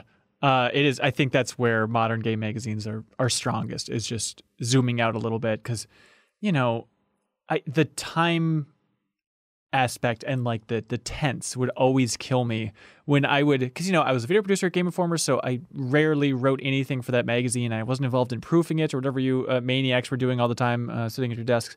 So I would just get the magazine at my home and then open it up on a Sunday and read it, and it'd be like coming up, here's a preview for this game. It's like, oh, that game came out yesterday. You know, it's like having that weird disconnect always drove me insane. But growing up, did anybody else have a favorite gaming magazine? I mean, Uh, I I, definitely would. Oh, gotcha. like you know i was a huge game informer fan that's why i became a game informer intern uh so i still like i really do like the medium i've got a couple gaming magazines that i still subscribe to and game informer still and it is that thing of uh trying to keep all of this in your head and how fast the internet goes to be able to sit down and read and say oh yeah this is the big thing that was happening um and then i remember very specifically I guess probably a lot of interns claim to be Game Informer fans before they come in because Yeah. Jeff Cork did not believe me. Jeff Cork sat me down and he was, and I was like, I'm a big fan, a big, been a big fan since uh, 11 or 12, probably. And he was like, Oh yeah, what was the uh, first Game Informer that you ever had? And I was like, It was this, and it looked like this, and he he shut down really fast. It was hilarious. He, he fell on the floor. Oh, anime style. Yeah. Exactly. Well, Jill, I know you're a Game Informer fan because I guess you should point out the first time that I met you was at E3. I was walking the show floor at E3, which was it 2017, 2016? 2017 probably. Okay, but it was the rare instance of somebody stopping me or yelling out like Right. "Pants it!" Because I was, I remember I was looking at Skull and Bones. Remember that game? Um, I was in line for that game for two hours before I came was. to. So I was in front of the line. Like there were a lot of stakes here to go meet you. yeah, I was right. in front of the line. I'd been in there for two hours, and I saw your face. I'm like, "There's no way that I'm gonna miss the opportunity to say hi to a game informer." That's very So I- sweet. Almost lost my place in line. Ran over. I'm like, "I'm such a big fan, but I can't say anything, and I'm so sorry. I have to run away." And I like ran back. And yep, and I said, "What was that confusing blur of a person?" And then it turns out that eventually you're in the Game Informer office, so it all works out. So thank you for And reaching out and, that- and saying hi.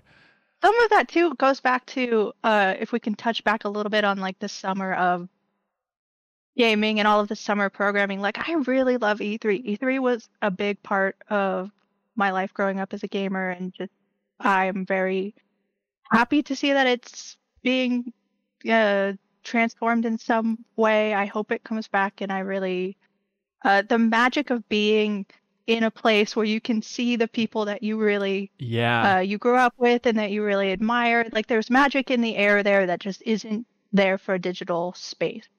So I do hope that it comes back in some way. yeah, that'd be nice for sure. Uh, Kyle, did you read a lot of gaming magazines growing up? Oh yeah, like obsessively. I was also a Nintendo Power kid. Like that's what I read when I was really young. Yeah. But I did hit a point, probably like late elementary, middle school. I realized they weren't writing about the other systems, which like stood out to me as being like, wait a second. And then like, I I started I read Game Informer pretty consistently starting around 2003, and Okay. really was a fan of Game Informer. But the one for me was always EGM Mm. uh, obsessively read EGM, and I remember when they when I got the last issue, I remembered I was trying to explain to my wife like why it was such a bummer. Like it wasn't just that something was ending that I liked; it was that like my career goal was to try to write for them, and it's not like I was confident that I would ever be able to. It was just that the option had now disappeared entirely. Right. You know what I mean? I and it was like hard for me to explain why that was so upsetting for me. But yeah, EGM I really loved, and then Game Informer really gen- genuinely was one that I read a lot and really liked too. Oh, that's nice. Yeah, I had the same uh, feeling with EGM, but a different route because somehow I don't know how, but I never read gaming magazines as a kid. I guess like none of my friends had them, and so instead I would just look at you know pamphlets for Lego and read uh, highlights and stuff like that. You know, but I remember one time. I remember seeing like a video game magazine in a store that had uh, like a demo disc attached to it. So it's probably, you know, uh, PlayStation magazine or something like that. And I remember being obsessed with it and not getting it. And then we're on a big road trip with my family. And I remember freaking out in the car. I was very young uh, about just like please, we need to find one of those PlayStation demo discs because I lived out in the boondocks, and so like the idea of a video game magazine being on a shelf, it was nowhere in my hometown. Like it was not a concept. So like while we're traveling, I need to find one of these things, and I could not find one. It drove me insane. Uh, but then the connection then is, you know, I was a big fan of video game websites like GameSpot uh, growing up, and then One Up uh, blew my mind. Had the same thing too. Then when One Up went down, of just like, oh man, I was hoping to work with now the Area Five guys someday, you know, on the video side. Now that they're gone, like, what am I gonna do? There's no other options here in Minnesota. Oh, it turns out Game Informer, and then it all worked out. But uh, JeffM, do you read stuff? Was it just like Papyrus back then, or? Uh, yeah, Okay. It was it was Nintendo Power and then EGM, and uh, I also had Xbox Official Magazine, also for the demo discs, which was just such a cool idea. And it's sad that that went away as we kind of as everything came online anyway. But that that always made it even more exciting to get an issue every month because you also got a bunch of demos for games that Yeah. you might want to get. And I don't think Game Informer ever did the demos. Uh, I'm trying to remember the don't think so exact either. reason on it, but yeah, I'll write into the Game Informer show and ask about it. Which we should mention. Uh, you know, show some love to Game Informer. Like it's we talk about it like it's past tense with gaming magazines, but they're still going over there and cranking out issues, and they could use some support right now. So go check them out and send some nice words their way. Yeah, I, I got the new uh the new issue with Grounded is Yeah, the, is the that the name of it? And as soon as I saw that, I was like, "Oh, little people in big world." Jeff Cork had to have written that cover story, He did. and I was so happy when I turned to it and saw that it was him. It's very funny on the Game Informer show. He was on it to talk about Grounded, and he talked about how into little people in a big world he is. And then within like 30 seconds, he's like, "And I just want to be clear." This is not a sex thing. It is not connected to that. I'm not into watching big ladies step on things. It is not connected. But methinks he dost protest too much. That's right. Uh, Nick McKernan says, "Hey CLCs, has working from home changed your perspective on uh, the Patreon goal of hitting 15k to uh, have a remote office? Are there some quality of life improvements about the office environment at GI that you'd hope to rekindle at the eventual MinnMax office? This is a wonderful question and something I've been thinking a lot about, uh, but it is a question better fit for MinFacts, which is our Patreon exclusive weekly uh, podcast uh, that you can find. So supports at any tier, and then you can well, actually supports at the twenty dollar tier, and you can jump in and ask questions uh, about MinFacts. I'd love to talk about that stuff in the future, but that's kind of a behind the scenes podcast. Anyways, uh, print crowd print. Oh, weird. Uh, says there's a no. Oh, this is in no way aimed at MinnMax. I enjoy every show. Thank you. But my question is to what extent do you think video game reviews or podcast discussions are fudged by slacking reviewers? By such, I mean reviewers who haven't played the game or have played barely past the first level or introduction. Uh, I ask because being a heavy gamer, I listen to a lot of different podcasts and reviews and find myself chuckling when sometimes I could swear by the response or review the person probably has skipped a couple things in the game. I don't think it's a widespread phenomenon. I, every once in a while, I'm a little skeptical. I think, you know, I've even caught myself doing it. Of, you know, somebody brings up a game and I'll be like, oh, yeah, I played that, I played that. And realistically, I played the first 20 minutes, you know, and it's kind of like, oh, I'll just hope to skate by. But if you ask me anything about it, I would obviously tell you that I played as much as I did. But I think there's a little bit of that of, I'm going to lean on the side of seeming like a little bit more of an expert uh, than I maybe am, right? I I think mean, uh, um, Potentially. Maybe Yeah, maybe for- for. Sorry, Sorry. I mean, maybe for discussions of this sort where you're talking about games, you maybe pretend. But I think if you're uh, reviewing a game, I know that that's that's a beat that I try to stay away from because of how hard that is, and I know how people kill themselves to get these games done, especially Mhm. in the indie world that may not be uh, really prepared for this. So there are a ton of times I'm looking through like available jobs and things uh things that I'm connected to and they're like, "Okay, here's the review for such and such and we need it done by tomorrow. We need it done by 3 days from now if you're lucky." Uh, and those people really go above and beyond to get that game done, get all of that knowledge there, and get it to people. So I really, really do not like these takes from people who say, "Oh, don't you think they're really not putting the work in?" Because like they're putting serious work into these reviews, and that is far and above the majority of the things that I'm seeing. Yeah, yeah. Yeah, I, I was going to say that, you know, we have seen examples of people who have completely plagiarized reviews and things like that. So there, I'm sure there are certain cases out there, but I would say that for most editors, like there's nothing more important than people believing in your word and right. Taking you as an honest person. And it would just not be worth it to fake a review in order to just get one extra re- review out there. Like I think most people they finish the most people finish the games if they're telling you that they finished the game then they are then they have definitely finished the game there are some games where there isn't an ending and how much they play you may question but i think every reviewer no one's going to start putting down words and you know a score and their name on a paper without feeling confident about the opinion that they're giving you but Yeah. but one of the things that i do think that the that this letter gets to sometimes is that there is a difference between reviewing a game and being a genuine enthusiast of some games, especially like the hobby games, where I'm sure there are people, you know, you review a game and you put 50 hours into it and you're going to sound like you don't know what you're talking about to someone who has put a thousand hours of it Mm. you know when it's like destiny or something like that and so i i, I do i can sympathize with that kind of mismatch in knowledge base and if if you're listening to someone who said oh i reviewed this and i think you know the end game could use this and that and and if if you have already put so many more hours into it especially when you have like early access games and stuff like that yeah you probably do know more about it than they do but it doesn't mean they haven't finished it or they're not giving you you know they're they're not fudging their opinion in that way I Right, right. I think there's there's also a discrepancy between like reviews, which are a much more formal process of you know like people, um, the big outlets, especially like GameSpot, you know they're they're they usually like to let their uh, reviewers take their time, and they'll like they didn't even have a like a full like Animal Crossing review until a couple weeks after launch. Yeah. And IGN has a stated policy in their I think either in their contract or as part of one of the documents you get when you start reviewing games with them. They said you have to finish this game. If you cannot, you have to let us know, and we will figure something out. But you have to finish this game. So they a, a lot of the larger outlets definitely have that stuff more figured out. And uh, you know, I can't vouch for like mo- every outlet in the world. Um, but but there's a, so there's a difference between like the formal review process and talking about something on a show. Mm, Uh, I yeah. think where where sometimes podcasts can get tripped up is that you're never sure of the ex- of exactly how much time every individual member has played. Uh, so because it's it, you know it's not a thing that you can always say like well this everyone in this discussion has played X number of hours or whatever. Uh, and so usually what they'll do is they'll have one person who's played you know um, who's reviewed it and then a couple people who's like yeah I dipped a couple hours into it.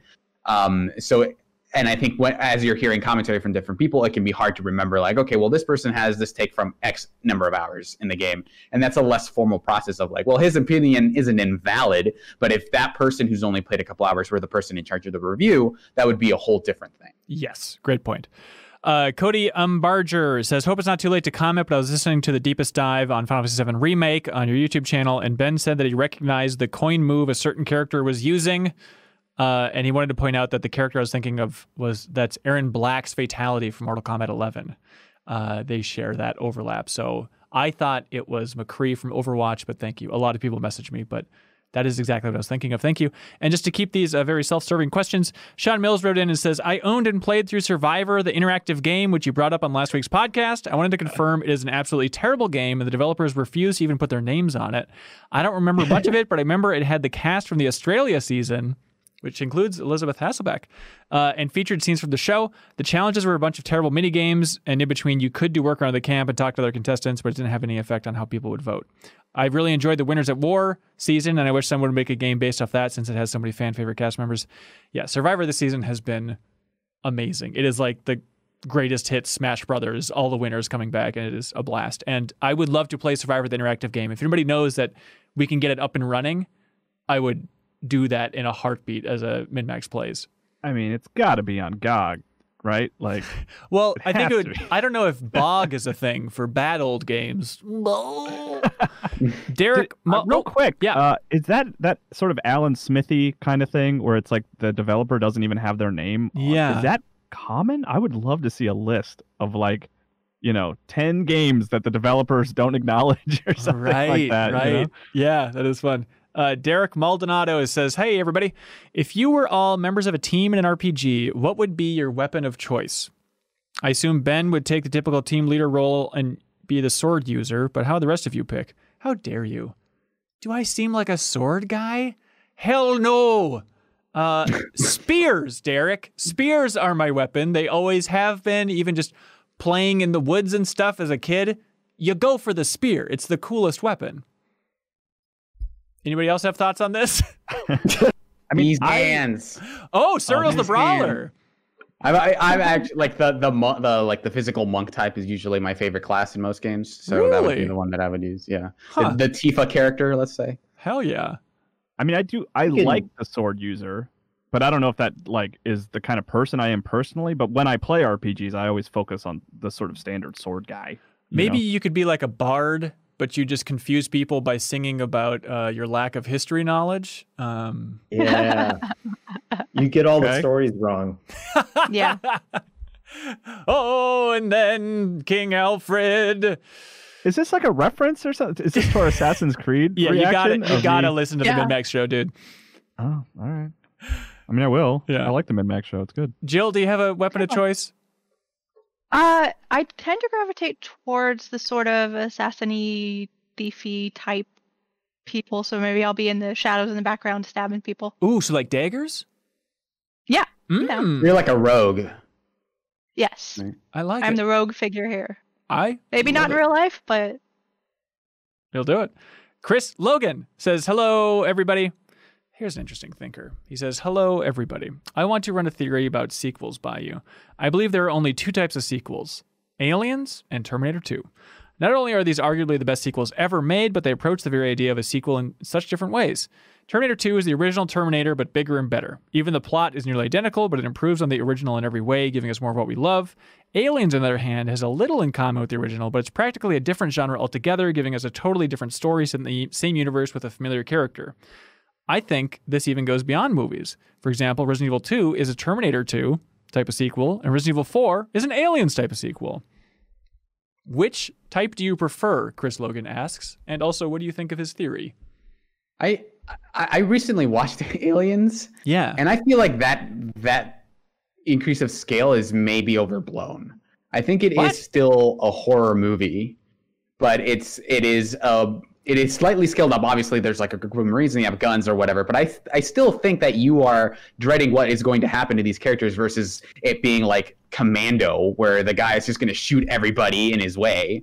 You But- didn't even watch the whole movie, did you, sir? I absolutely You're watched. fudging this conversation. No, Doing that- it without finishing it. you know I nothing totally of Aliens. finished it, and it, the thing at the airlock at the end is the same as, as the uh, first one. You know, they get they all those people are terrified for their lives. That is all I'm saying. When was the last time you watched Alien? I mean, those are so radically different tonally. no, I watched I watched it right before, yeah, exactly my point. and I lo- Check I still and like. Alien way better because be, I'm not saying like it's the, it's the same different kind of movie. movie. I'm saying I, I I understand that shift happens. I'm Okay. saying it's overblown for how how often people make that comparison. Okay, so what about this hypothetical? Chris asks as well Can you think of any sequels that don't fit the mold of either Terminator 2 or Aliens? Let's assume that he's correct and it jumping genres like Alien to Aliens. Uh, I was thinking, uh, for some reason, I, this popped in my head, and I haven't even really played them. Let me get that up front while we're talking about our knowledge of games. But isn't Final Fantasy X-2 like a much sort of goofier, lighthearted take on Final Fantasy X? well, they're pop singers. Um, it's not that there aren't like So it's serious definitely more beats. serious. Yeah, but I mean, there's dumb stuff. I'm sorry, But I guess- lighthearted but I guess that 10 falls as in well. the Aliens idea of genre hopping. Because my Yeah. argument is like it, it gets so much lighter, like borderline comedy, but that would still fall in that theory. I think so. What about this one though? What about the spiritual successor? That doesn't fit into either of these. Like a Ico to Shadow of the Colossus, if you want to call it that, right? Or kind of the the soft thing. I don't think Chris Logan has accounted for that.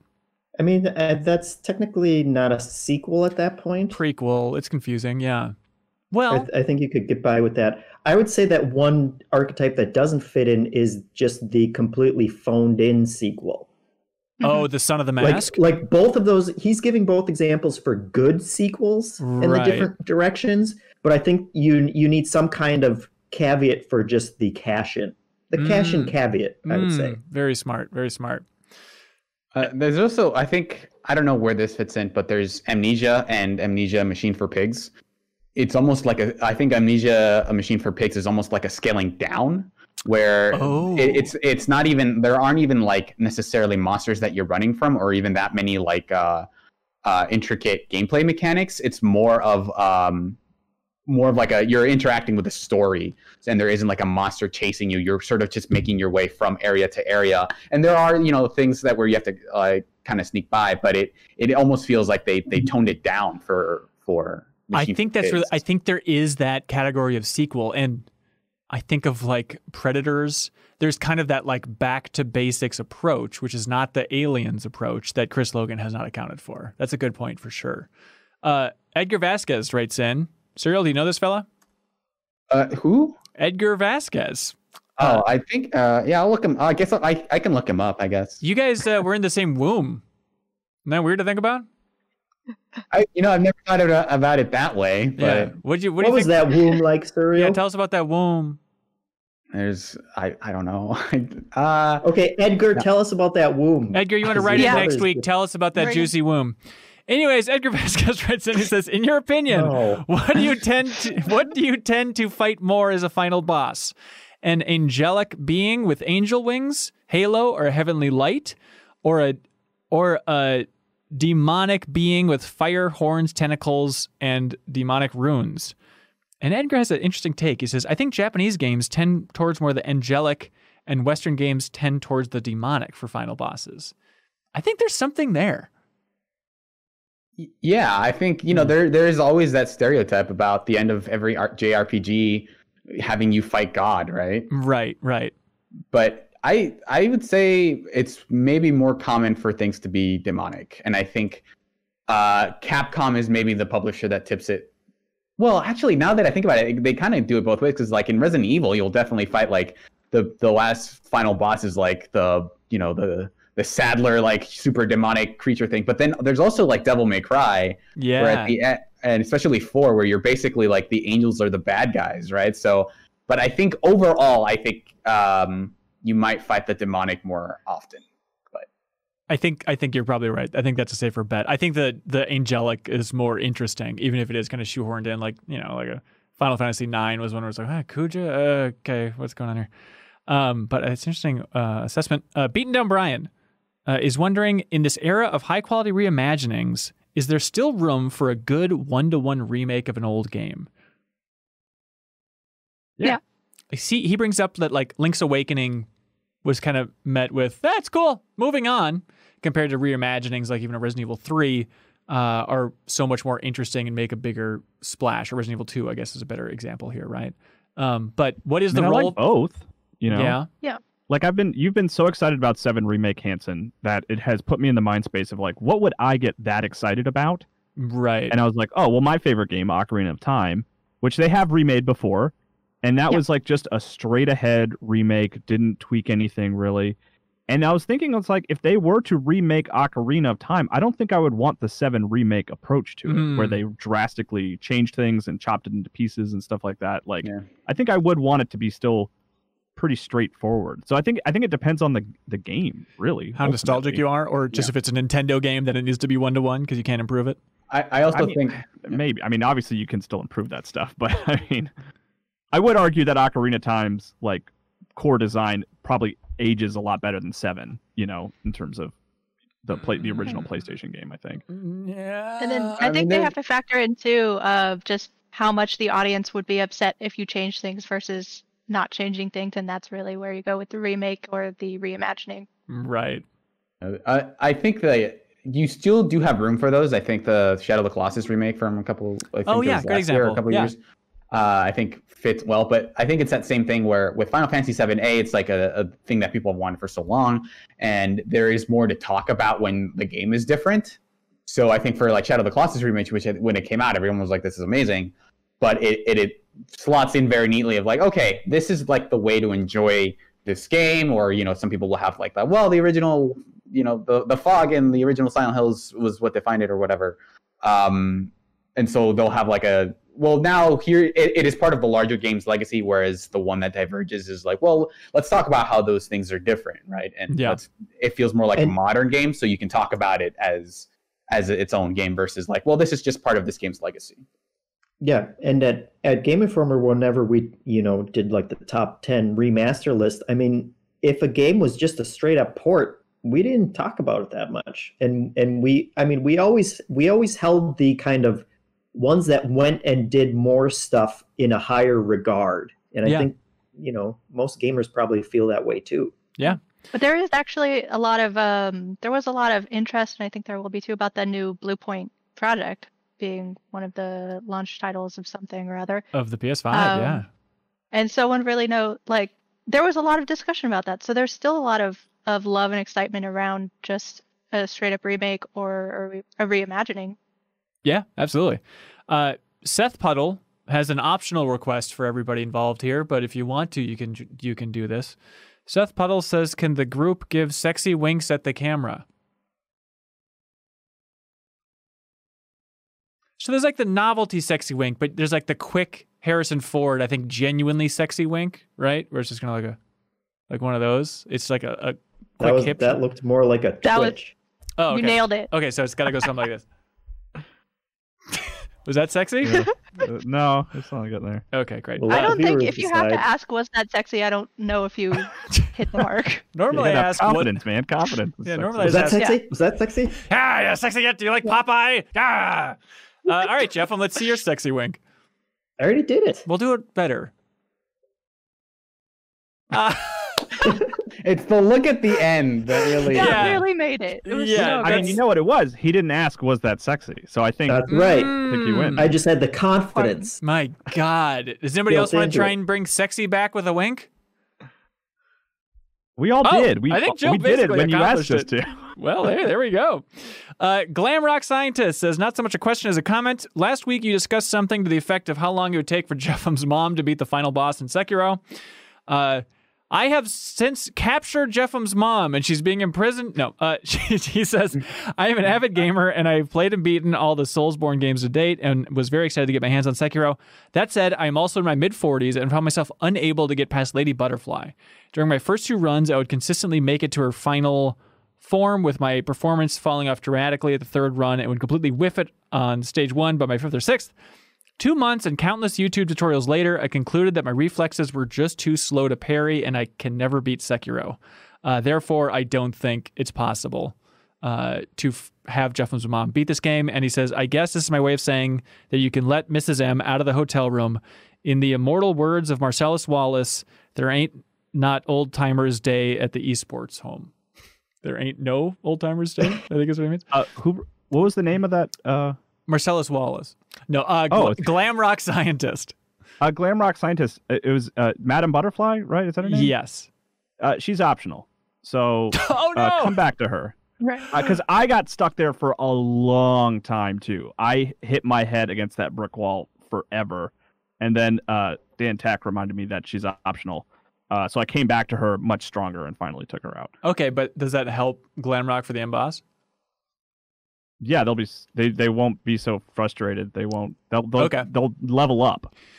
So it seems But like think the- to- he was right. He was he was correct in in reaffirming my position in this Yes. whole argument, which is that at some point there is a a skill ceiling and just the physicality of playing one of those games that's just going to be impossible for some people. And I- you're well, never going to get mom over might that. have Jeff's mom might have uh, an advantage because some of uh, going into Sekiro being a big Souls Blood fan is that it's so familiar that you want to play it the way that you would a Souls Blood game, yeah. but it's not that way. So Jeff's mom does not have to relearn those skills. So maybe she, She would. won't be like, "Why am I has the edge." countering so much?" Yeah. I was never one for pairing. She she would have to learn how to hold a dual analog controller though, which is a bigger hurdle. I did try Yeah, to teach my dad to play Dark Souls at one point, and that was the big thing. I'm like, "You're not looking. You're not looking." Mhm. He's like, Oh. I'm trying to get my shield and my camera. what I- a I- nightmare. So- I think it's possible. I really do think it's possible. I th- I think it's difficult, but there was that All right, story we're going kidnapping around. Suriel's mom now. Uh, Okay, all right. Well, I think Uh, but th- there was a story about that that that streamer that was like I think in her 60s or 70s, and she just picked up Dark Souls out of nowhere and was able to beat it. So Mm. I, I definitely think that it's it's possible, but you know, why And would you want to torture an old lady by forcing them to beat the last boss of Sekiro all of a sudden? I don't know. and that streamer was Cate Blanchett. That's right. hmm That's how she got that role. That's right. It all comes together. Uh, well, the good way to test this is whenever we can see each other again, somebody just give me an end-game save from Sekiro, and we can stream it, and we can see how far I can get, having played none of that game. I might I might actually have one of those. I think I have one. Okay, all right. Because it And then- drops you off right at the end boss, I think. the way Now, it works. just to be clear, do I have to role play as JeffM's mom yeah, during Yeah, you this have to be dressed to impress. It's just like full psycho. that would be so funny. God. All It's right. there terrible. might be there might be a way for you to get a save without us even having to get together. Oh, really? Okay. Maybe. All right, Yeah. we'll figure it out. Um, Yeah. hey, I think it's time for. Oh, I'm sorry, it is not time for that. Uh, what do you guys like for question of the week? uh, I like that I like online one, Sorry, what, Suriel? I like the magazine one. magazine one. I like also the the online one about quarantine. Oh, interesting. Yeah, yeah. Um, I, I think the Aliens versus Terminator thing. I think the one to one remake. I think is an interesting idea. Uh, I'm leading magazines too. I'll I'll go magazine. I'll cast my vote there. Jeff, Sure. All right, awesome. Congratulations, Dante uh, Biasotti. Uh, I am EGM 8 bit. Yeah, iam8bit will ship you out a copy of Inside on PS4. That's super cool. And again, check out iam8bit.com and their store and use the promo code MinnMax to, to help support them and by proxy support us because they're our biggest supporters and they're doing a fantastic job over there. Um, but now it is in fact time for Get a Load of This. Jeff Marchiafava, do you want to kick this sucker off? Yeah. Hey, get a load of this. All right. Uh, you're just going to have to put the link in, and people are going to look at it later.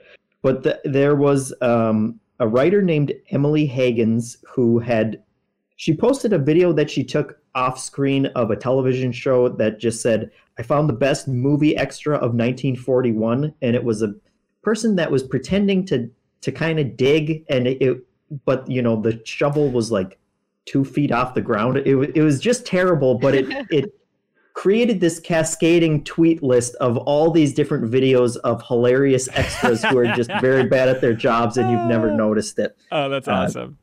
And it was very funny. I love it. So Uh, Kyle check that out. Hilliard, Yes. do you have one? Hey, uh, get a load of this. Um, I'm a little underprepared because I uh, wasn't sure if I was going to be on questions this week. But one thing that I have been enjoying just in general is tracking celebrities who I didn't think played or cared about video games who uh, are tweeting about Animal Crossing Yeah. and like um like Lauren Lapkus and Paul F. Tompkins, two comedians that I adore, are tweeting a lot about Animal Crossing. Lauren Lapkus And was then- on Seth Meyers' uh, show, and they have a whole YouTube pullout where it's just her talking about Animal Crossing. Oh, I need to go check that out. That's Yeah. awesome. And then um, the other one that stood out to me is uh, Danny Trejo is tweeting a lot about Animal Yes. Crossing, It's uh, so which is like, oh, okay, Danny Trejo playing Animal Crossing. All right.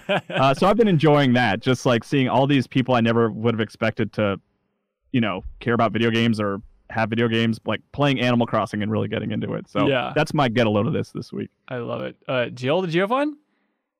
Yeah, get a load of this. Um, uh, Uppercuts rehomes for EGM's uh, stories are going up on Monday. I don't know if you guys have talked about the story at No, all. what is Should I go into what yeah. happened? What is it? So, EGM was known for working with freelancers, being a really good place for freelancers. Uh, and then sometime in the middle of last month, they announced that they were sort of changing stuff up, restructuring, and anyone that they had commissioned for or accepted their pitch but had not published, all of those stories are just gone. No, you're not getting paid. You're not getting your story up on. It doesn't matter if it was finished. It doesn't matter if you'd done everything and it was ready to push the button. Um, so kind of after a long string of these freelance uh, things sort of going away, Uppercut, uh, which is a kind of small gaming operation uh, website, said we're going to try to rehome four of these stories. We want to help. We want to reach out.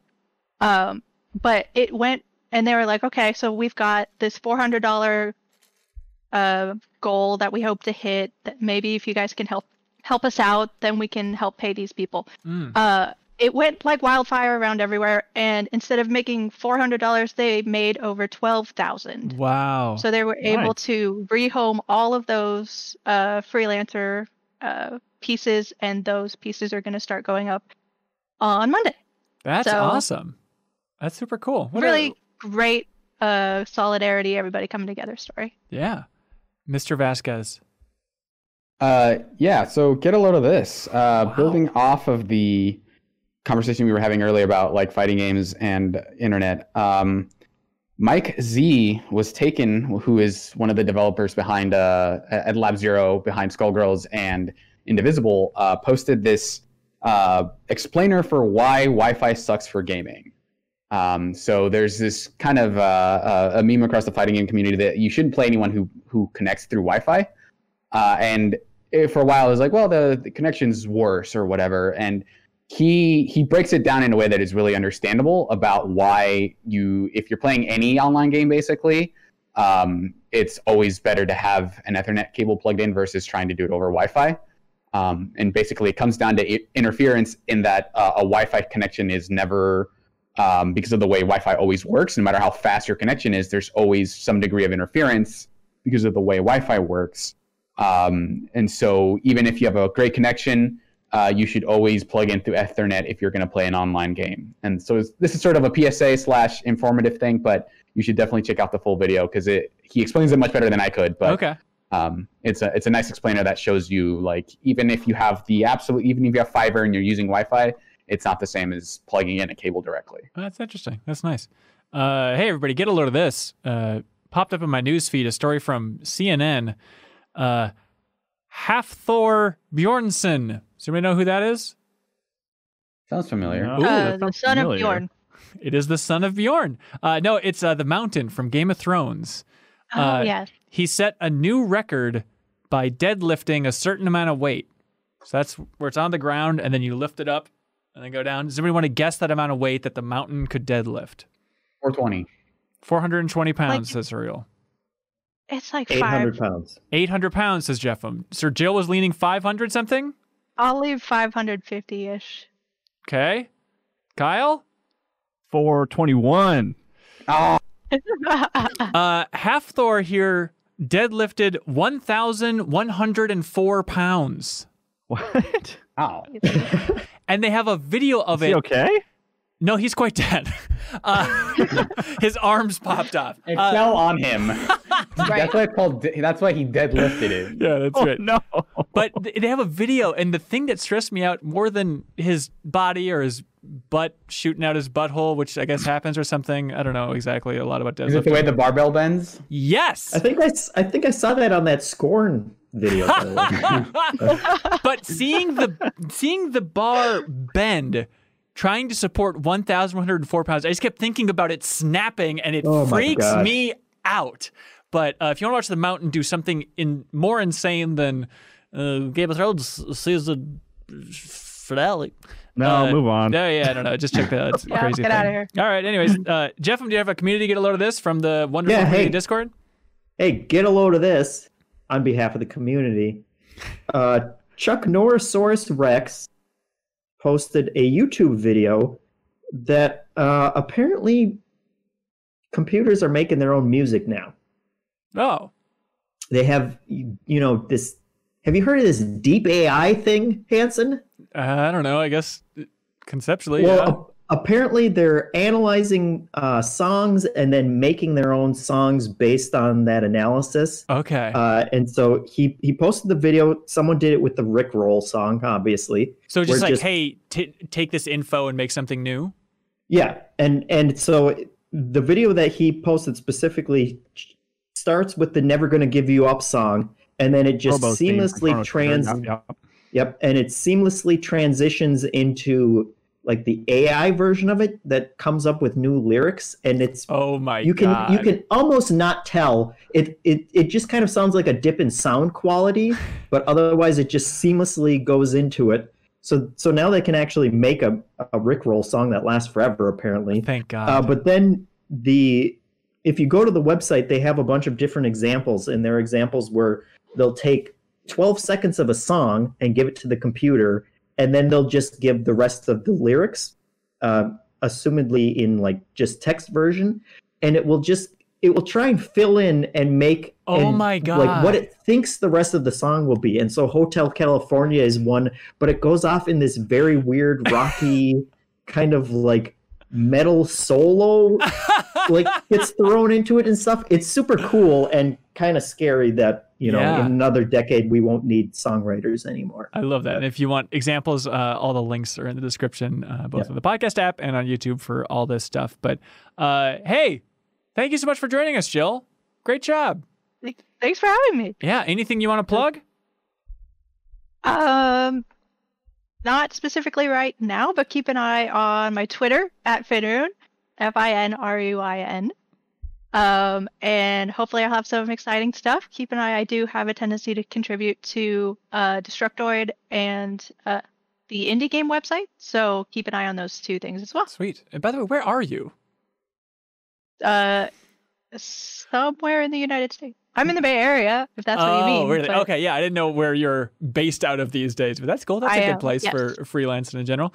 Uh, well, Yeah. again, thanks for being on, and you're welcome back anytime you'd like.